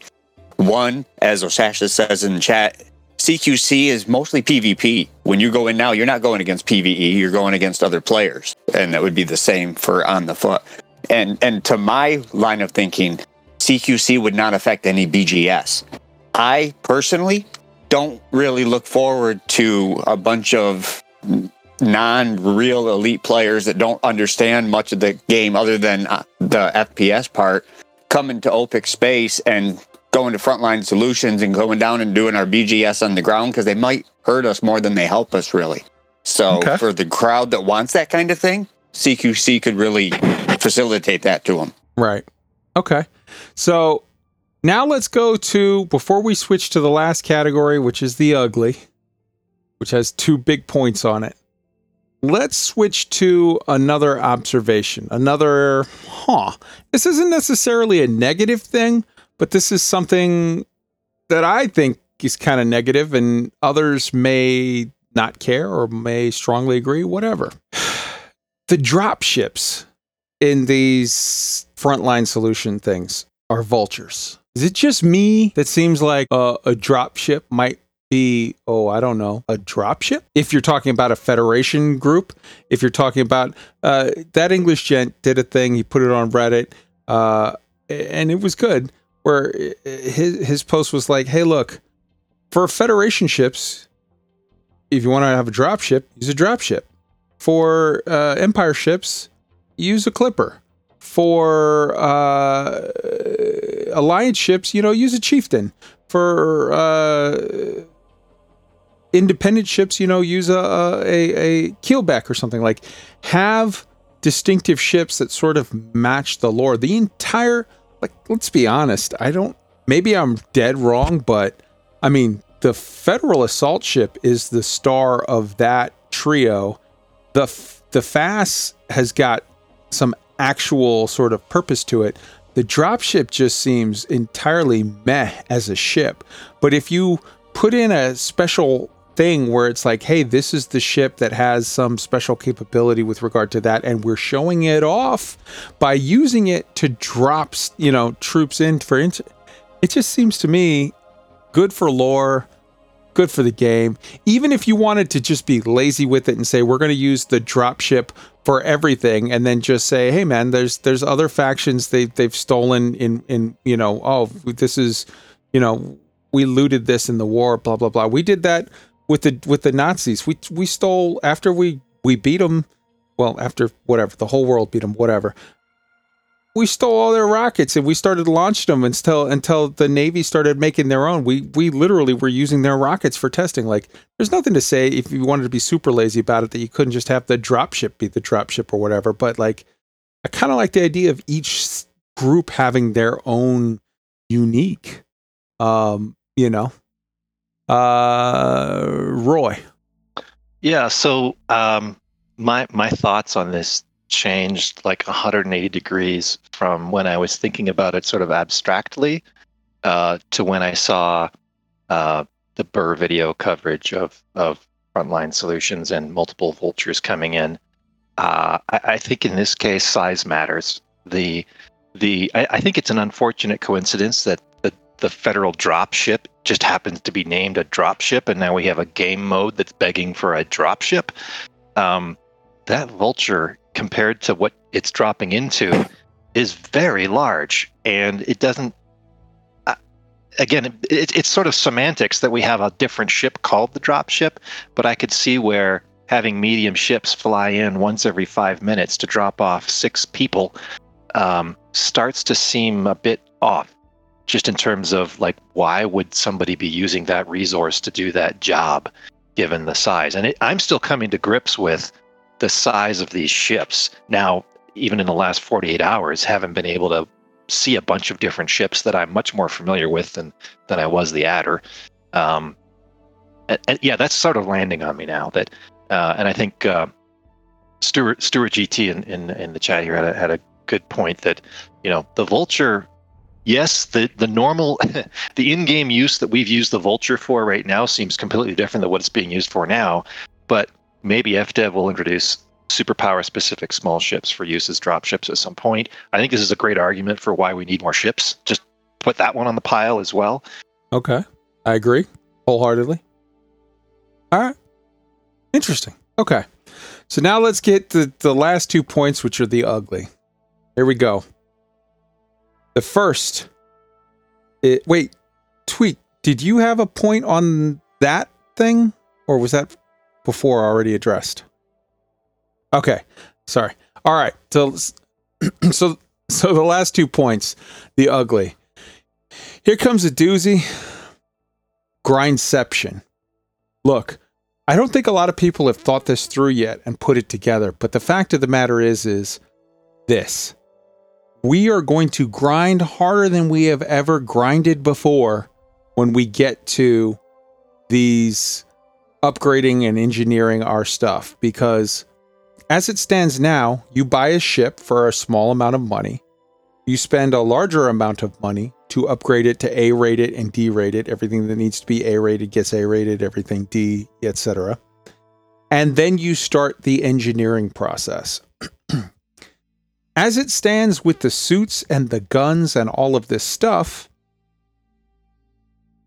you're going to have to basically, quote unquote, engineer your each suit, each gun, each thing just to A rate it, just to do the upgrading process at the store. It no longer costs credits, it now costs widgets that are going to take your time. When you upgrade your suit to level 5, now you have, through that process, unlocked all of these engineering component module spaces that then need to be individually engineered. So, at a minimum, you're looking at already more than doubling the time that you spend to engineer stuff for each piece. In addition to this, Frontier has already told us that they're going with a design philosophy of saying you can only put an engineered thing in one in one weapon, let's say. Let's say you have a scope. You put that scope on that weapon, that scope is now fused on to that weapon. We've come somehow forgotten how Picatinny rails work, and that scope is on that weapon for forever. So now, instead of saying, I'm going to engineer this gun to be a really good gun and I have an awesome scope that I'll use for certain missions for at a distance kill and I'll have an awesome suppressor that I'll use for certain missions for you know stealth kills and I'll have an awesome uh, uh you know increased mag capacity and firing rate that I'll use for a run and gun a come in hot and heavy breach the door kick it open and guess what brother we're dropping you now you have to engineer that same gun three times so that you have one that has the scope, one that has the suppressor, one that has the run and gun capability. When you add that to the fact that each of those guns took you twice as long to engineer because you have to engineer it to upgrade it and engineer it to engineer it, you're talking about stupid levels of grinding for this crap. And it is just way too far. Um, I, I think I Frontier can fix this, and they need to. Tweaked. Yeah, I agree. They can fix that. But but one point to what you were just saying is you're basically if I'm understanding what you were just saying, kind of wanting to be able to swap modules on your gun. A hundred percent. You could do that Yeah. already with your ships. Yeah, why why would I not be able to take a, a, a sight, a scope off my gun? I agree. You can, but you shouldn't. I hate swapping modules on my ships. I build each and every ship for a particular purpose. I would 100% do the same thing for my weapon. I would too, except for the fact that upgrading, like I said, engineering each of your weapons is basically double the process of engineering your ship. Then I would start to think a little more carefully of, well, since you can bring all the crap with you and you have it all in your, it's different than ships. Ships, you now have to get your stuff to where you're at. If you're talking about a gun that has a scope, a suppressor, and and uh, uh, increased mag capacity, all three of those are in your locker on your ship. You have it with you everywhere you go. Yes, I do engineer my ships bespoke, but I would not do that for a gun for exactly the reason I just explained. Any comeback on that? Nope. I think that's a matter of personal preference. I don't disagree that. I mean, a lot of people, new players in this game, think credits are the main commodity. I, I contend that engineering materials are the main commodity, but one of my best friends in this game, Juicy Jams, has a saying, and I think he's 100% correct that time is the real commodity in Elite Dangerous. And it sounds like engineering these weapons and suits are going to take a lot more of our time. Yep. Roy. I, I think uh, I, I don't disagree with any of that. I think the modifier to all this is going to be what they've casually mentioned a few times, but it's going to depend on how much they lean into it, which is how far upgraded of a suit or weapon can you buy. They've they've hinted that there's going to be some at certain stations that have a higher level. You know, uh, uh, in an extreme, that could turn into almost like buying an A-rated thing. We'll just have to see how they how they choose to balance that. So basically, what you're saying though is we would be swapping the process of A rating your module, where you go to Inara, you look up, okay, A rated modules are in, you know, there's going to be one within a jump from you. Now it's going to be a matter of hunting the galaxy to find, because they said also that those top ones, they're going to be super expensive, they're going to be hard to find, and it's going to change. It's going to be super rare, and it's going to change every week. So that's going to be a ball ache. That does not sound fun to me. All right. The next point is this is the last ugly, and this is a lot of the things that we've talked about tonight and over the the, the course of discussing uh, Odyssey. To me, I have a problem with them because they're stepping away from the strong scientific and lore consistent basis that made Elite a spectacular standout in a sea of bad retcon filled games out there. So let's let's look at some of the things in Odyssey Alpha that that we see that it's like, oh, come on. Number one, zero G outpost stations art assets. Like there's no gravity. They made a big point of it. Front uh, in in the Kickstarter, David Braben said, "Hey, we're not going to do that. We're going to be we're going to be serious. We're going to be thoughtful. We're going to be a cut above, and we're going to say that these stations have artificial gravities through the Coriolis effect, and these little stations they have no gravity. Uh, you use mag boots, and there's reasons why you want no gravity. Maybe for some of the smaller, more functional places, because there's like, hey, because as a guy." Uh, who, if I'm dealing in zero G and I'm a dock loader or whatever, I can manually move a ton of stuff by, you know, just uh, while I, I have grav boots on, exerting some force. And if it has zero gravity, I can move that item, yada, yada, yada. And, and, and yes, you're still going to be using machinery, but it's way easier with a much smaller machine. You could do much more. Um, but when you go to a zero G outpost and you see, that everyone's sitting there with open drinks at the bar, not the little squeezy pouches that you see in NASA uh, uh, footage or on The Expanse. When you see that, you know, there's just stuff sitting down, laying every which where.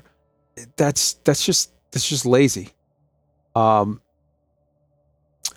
low G on foot movement. Now this one is hard because part of me says okay for the for just for the purpose of gameplay let this one go and i would respect frontier if they came out and said hey we're gonna do that we're gonna let this one go because it gets in the way of good gameplay so we're going to just sort of say, hey, you've got a booster pack and it's kind of firing a little bit to kind of push you down.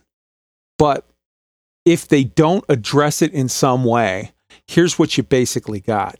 You have people running around on a 0.01G planet, and it looks exactly the same as a 1G planet. Now, if you look at people on the moon, when you look back to those old, uh, you know, uh, Neil Armstrong and, and Buzz Aldrin and whatever, they're kind of doing that hoppy back and forth. They look almost like a drunk toddler. They kind of like bounce back to the left and to the right, and their their jumps, their steps are all kind of little leaps, and they're kind of skipping side to side. It's because even at 0.6 G, even at more than half of a G, movement is entirely different. So when you say we're going to have all over the planets and all whatever, we're just going to ignore that, and you don't put in any sort of in-game uh, lore explanation of we've got special you know little thrusters that are kind of firing down on your on your suit or whatever to give you traction or i don't know it's just something. That one is like oof that's a slip. Uh, the sloppy slip tra- ship transition. They didn't even bother to put in cutscene. They have that for the srv and the slf uh, we covered it. No sign of atmospheric entry and flight uh, there's no brief meteoric flame that would s- sort of surround your ship with extra turbulence. There's no signs of, of, of the ship handling any differently in atmosphere at all. Now, this is alpha, and they've said, oh, we still got some stuff to put in. So maybe that's one of the things that they're still working on behind the scenes and, and isn't ready yet, in which case, okay, I, I, I 100% am willing to cut them slack on that one. But if it if it drops at launch and this is what it is, I mean, we've seen uh, we've seen real footage of you know NASA flights and reentry. We've seen in every movie. You everybody knows you've Buck Rogers in the 1980s. You come down, you hit the atmosphere, everything. There's like flames everywhere. It fires up all around you, and and you know you, you come in and, at your approach and you're shaking and you're rattling. We all know what it looks like. We we're spaceship flying gamer nerds. We we want that. I, I want that. I don't know. Maybe I'm alone, but I want that. Um. And then, and lastly, uh, control on. Go ahead and pull up the picture for this one. Last night, when we were doing our scavenging mission, uh, and running around just just testing it out and stuff, I shot a guy at a scavenge wreck site, hundreds of miles away from any building or installation. So number one, he had no vehicle. Like Okay, how did he even get there? Okay, maybe he was dropped in and they were just like, yeah, we're going to drop you and then take off. Screw you. But number two, he had no helmet. He's wearing a Drew Wagar fedora. He looks like Drew Wagar in the picture there. He's not wearing a helmet. We're on a planet with no breathable air. We're told specifically that the mechanics are such that if my suit runs out of power, I've got a very limited amount of oxygen supply. And after that, I will die because you need air to breathe. And I shot a guy in a fedora on a fucking moon. Uh, I'm sorry, but like, Frontier, fix your shit. That's embarrassing, man. That's embarrassing. That that's that hurts my heart. That hurts my heart. Uh, Roy, tweaked. Hop in on any of this that you want to comment on. I think the uh, yeah, I mean you've, you've pointed out a range of things, and I'm I'm having a side chat here with the with the group in chat about like where do you, if I was to summarize, where do you draw the line on all the different things that they promised all the way back to Kickstarter, compared to um, what is their vision of what's on brand for this game or not? Because like you've pointed out, some of these things are really immersion breaking. Some of them you could kind of put up with because it makes the game more fun in other ways. But I, I think the maybe the first step is for them to acknowledge these and say what their position is on these. Um, and and we might get that post alpha, maybe not, but um, I don't know. It's it's there's a whole range here, and and and instead of us having to guess whether they think it's on brand or not, I think the first point would be for them to acknowledge them. Tweaked. You have anything Yeah. you want to add to this? Yeah, you covered it all pretty well, and and I've been on record as saying change the lore a little bit for some of it, but it, it's one or the other. You either and, and this one with the Drew Wagar clone out here on the moon, there's no excuse for that. That's just lazy. Uh, don't get me wrong. I would love to see NPCs that I can shoot that have different looks like that, but it has to be in the right right uh, atmosphere, the right scenario where it makes sense. Mhm. And as far as the the pizza boxes laying around the tin can stations and all that kind of stuff, it looks cool, but either fix the art to go with the lore or fix the lore to go with the art. You can't leave it as it is. And if it was only one of these things, you'd almost be able to excuse it. But when you see one after another, after another, after another, it starts to to be a trend, and it's a little concerning. All right. So now let's move on from the ugly. And now we're going to turn the page and we're going to move on to what do we want going forward. Here's my list. Ready? Let's go. Most of all, I want for Frontier to take a beat, to reevaluate their dedication to scientific accuracy and internally consistent universe building, to acknowledge some of the above points, and to take steps to address them, even if it must come in future DLC over the next year or so. I, I'm not saying I'm stomping up and down, and if you don't fix it now, I'm gonna boycott. I, I want it. I want it now. No, we're we're big boys here. Acknowledge now. Hey, there's some stuff we're gonna address it. You've listed these concerns. We feel that these are wrong or inaccurate or not important, and here's why. We feel that these are accurate and valid and important. And so we can't tell you today when it's going to be fixed, but we can commit that we're going to address it. That's all I'm asking for, and I think that's reasonable. The next point, I would like them to greatly dial back the grindception mentioned above and allow for swapping engineer modules on gear, just like we have now with the ship, so I don't have to fully upgrade uh, the same gun three times for stuff that I'm literally going to have it with me at all times everywhere I go. We've got some magical locker somehow that we can change our gear, change our stuff in the SRV, in the ship, in the station. Okay, so I have it all with me. It's not like ships where I have to, you know, have a ball ache to go get the other one. I have, if I had all of my ships with me at all times and all of my modules, I, I would be more than happy to, you know, just go with that and not engineer each one bespoke. The next thing that I really, really want crossplay.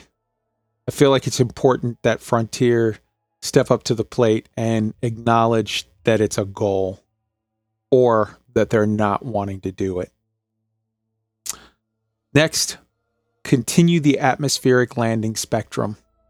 Um, I think that that is the most sort of, to me, the most important, you know, frontier, if you'll give the pun, of where we need to go next. Next up, fix stealth mechanics for combat play and then let combat be. It's good enough. Do not get stuck in a quagmire of trying to chase FPS players for the next five years. Just fix the stealth mechanics and then it's good enough. Focus, please. Expand greatly the non combat loops of on foot interaction. What do I mean by that? I mean, add ship interiors and meaningful gameplay in them. Add new SRVs and functionality for them. Add surface mining. Greatly expands the scavenging gameplay loop. Add more points of interest to interact with in non combat ways, including caves to explore and mine or extract biodata, wrecks and facilities, ruins to interact with and study. In the Kickstarter, David Braben specifically said he had a dream, a vision for Elite where someday commanders would be engaging in archaeology on distant worlds. I would love for this to be a thing. Expand on the exobiology game loops with more flora and fauna, especially as we get more robust atmospheres. Perhaps mineralogy. Set piece locations on fleet carriers. Basically, everything that I just listed in the last whatever two minutes is lots of stuff you can do on foot to make the galaxy a real and vibrant place that don't involve pointing a shotgun at somebody's face and pulling the trigger. Like science and and and interactions and exploration and just all of the things that a poor, dumb Marine in 2021 who can't get a ticket on a SpaceX flight would dream about doing. I'm tired of shooting at people. I want to go play Star Trek. Please let me go be in an away team and do cool sciency pseudo shit, but it's come on, man. It's it's what we want. Or again, maybe I'm wrong, but it's what I want in my heart. Um add some form of base building. Add some form of player manufacturing. Make asteroid belts have some purpose. Add comets and and wandering planets and stars to to to the game. Uh, take a hard look and another pass at power play and CQC and and give them some love and do something with them. Come up with some kind of a plan for Raxxla and let's get this started. It doesn't have to be found and done, but for the love of God, let's start the story moving a little. These are the things that I want, and I hope that I'm not alone in wanting them. And I hope that Frontier hears me say this as I am not Latvian. I am not screaming at you and making fun of you and and being shitty to you. I am saying this as a person who with an open heart admits freely I love Elite Dangerous like I can't even explain. This game is important to me. This game is a beautiful, special thing that is not like the others. And I don't want them to cheapen it. I say that with love. I don't say that with hatred. I don't say that to belittle you. I want you to take the steps to move this in the way that us space nerds want desperately. And I think that David Braben started delivering on. And it's not too late. I'm not saying this is all trash, it's all ruined. I'm saying they're starting to take steps that scare me. And I hope to God that either A, I'm just wrong, I'm reading it wrong, or B, they can still change. This is the time to fight for Elite Dangerous if you love Elite Dangerous and to fight for it in a respectful and thoughtful way, but fight nonetheless. Don't let it slip into the absolute shit pile of mediocrity that is all of the other FPS clones out there. Roy. I'd like to bring up a couple of uh, things the folks have been talking about in the chat here as you've been going through your list to add to it. Uh, DeFrost SC mentioned how about adding community skins? So I'm guessing this is like community developed skins. I think that's a great. I know other games have done that very successfully, and it hell yes both expands the the the fashion end game and also creates a lot of engagement. Um, uh, Avari ninety seven says, "What about weapon or suit upgrades available through missions or mission chains once you're allied with a faction? So it could be other, um, almost like the reputation chains with." Uh, with not just the superpowers, it could be with other factions as well. Love it. Um, Defrost SC also brought up player stations. I think we've we've uh, talked about that before. That's an Eve player right there. Love you, and, dude. Uh, um, let's see. Oh, uh, one thing, a couple I was going to add. One, um, you know, I, as an explorer, I'm thrilled with what I think is coming with the new uh, the new sort of botany biology mm. chain. I you know, talking about Raxxla, I don't just want Raxxla. I want like 200 Raxxlas. I want to know that that as I'm exploring out in the 400 billion stars, that there's a, a, a, number of chances to find things that haven't been found yet, not just one that's hidden out there somewhere. So I think they've got they're sort of they've got this massive crown jewel of Raxxla out there somewhere, and now they're building up a bunch of stuff from the bottom with uh, finding new plants to scan and stuff. But how about some medium stuff? You know, some some interesting things uh, similar to what they've.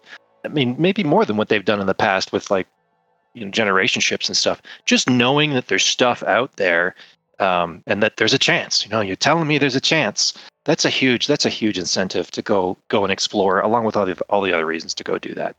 Uh, oh my God, hundred percent, brother. Much love. Uh, Lady Rain Cloud just also wanted to mention that she wanted you to know. Uh, uh, she, sorry, I'm saying she. I don't know. It's Lady Rain Cloud, but wanted to know that uh, they were a corpsman in the Navy and that you're speaking their language, devil dog, whatever that means. Hell yes, hell yes. Corpsmen are the corpsmen. Navy corpsmen are Marines. That's just a thing, and you need to know that. All right, Yeah, everything that you said, um, uh, yes, I'm loving all of it. And you know, everybody's heard me probably drone on and on and on about it, but I'm going to say it real quickly. Let's have some aliens out there that we don't shoot.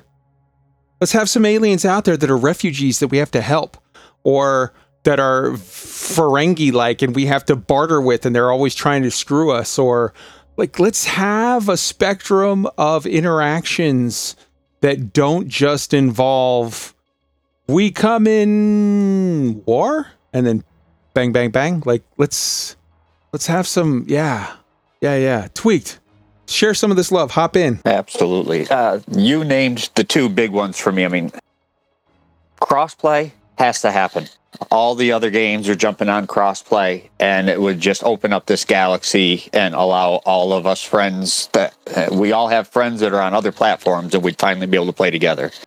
And ship interiors. Yes, preferably with gameplay, but even if I can just walk around my cockpit or into one other room or something, good enough for me and and to battle i mean i loved everything you said roy and i would be so happy if that all showed up in elite dangerous uh, that being said i'm not scared with what i'm seeing with odyssey. I'm not. If they just tweak no pun intended a few things and get the, the, the lore lined up right the fps had to happen. It had to come now. And now that it's here future updates can bring all that other goodness into the game that will allow it to open up even more. 100% okay. Right on. So those are our thoughts. Those are our feelings. Uh we we hit a lot of things and and i hope that you guys resonate with some of them um let me ask you community question number one. And please this one this one was special to me. I i dug deep and i really really sort of expressed a lot of things and i hope that it, it resonates with you take a moment when the when the stream is done being live go into the comment section on the YouTube and tell us. Question number one What do you think we missed from the list, whether it be good, bad, or ugly? I, right off the top of bat, I can tell you right off, like, I cannot believe I forgot to say. They added folders for the for the bookmarks. Oh my god. Mwah! They did. Yes, and the system map looks awesome. I think I'm a little curious about the galaxy map and that it seems to be there's some plotting issues, but like I I assume that that's just alpha and that they'll get it fixed. But like, what did we miss from the good, the bad, and the ugly? Um, what did we mention that really resonated with you?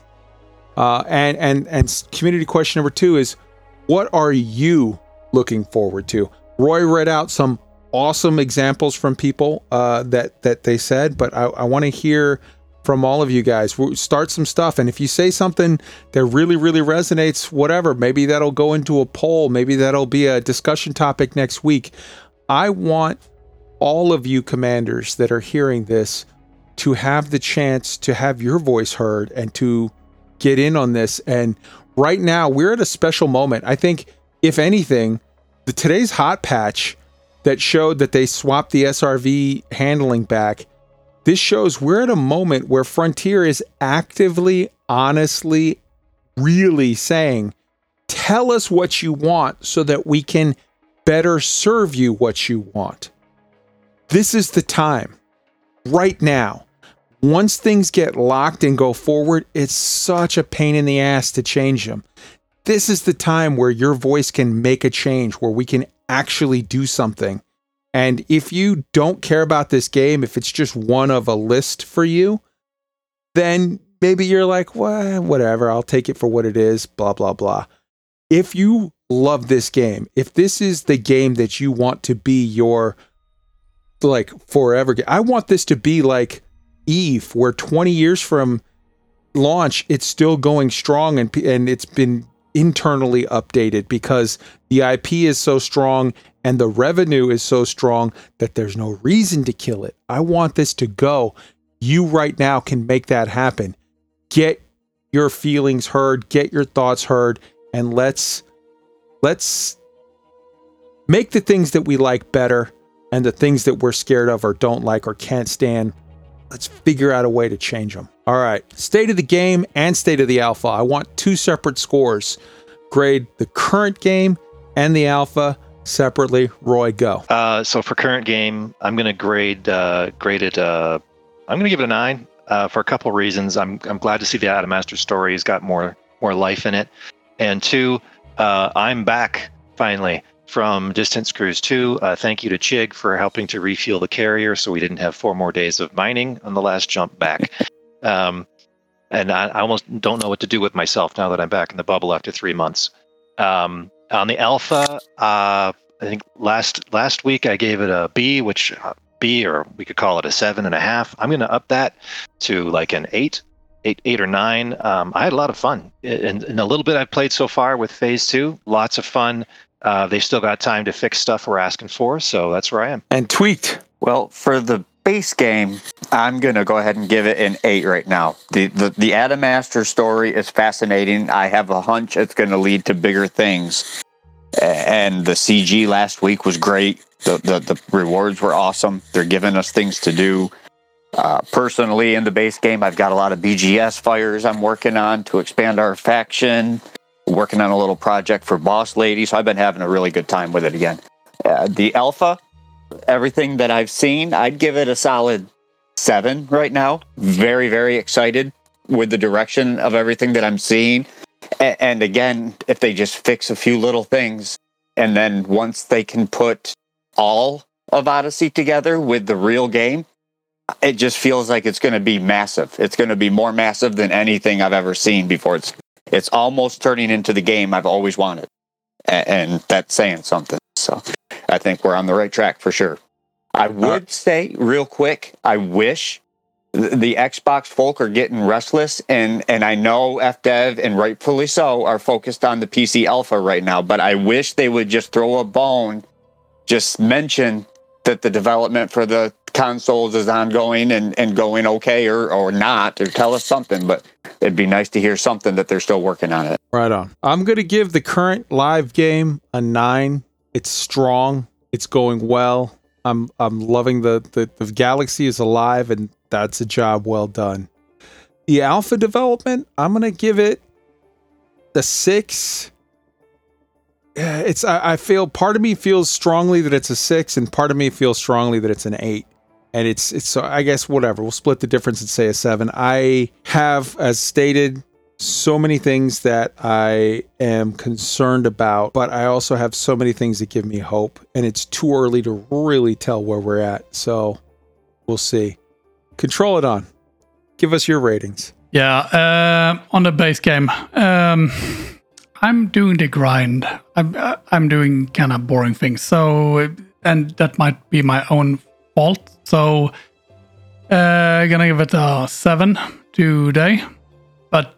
The phase two, hey, I am super excited, and it was so fun with you guys uh, last night when we yeah did our thing. So uh, that's a eight eight and a half, maybe. Right on. Thank you. Right on. Yeah. All right. Tweaked. Say goodnight to the beautiful people. Good night, everybody. I hope everybody enjoyed the show and has a, a wonderful weekend and week ahead and just enjoyed the game. It's going well. It plays great. There's a lot to do still. Roy? Uh, walk casual, but stay dangerous. Control. Sov gott allihopa. Vi hörs om en vecka. That's right. Well said. And for me, I'm going to sign off by saying everybody be excellent to each other. Everybody have your voice heard, whether it's in our comment section or on the forums or in the live streams, whatever. Speak up, do it well, do it respectfully, but but try to to to try to lobby for the changes that you want. And with regard to my feeling on this grindception, this extra, extra, extra, extra grindy upgrade process for the suits and the guns in Odyssey, uh, I think the closing song says it well. Control, play us out.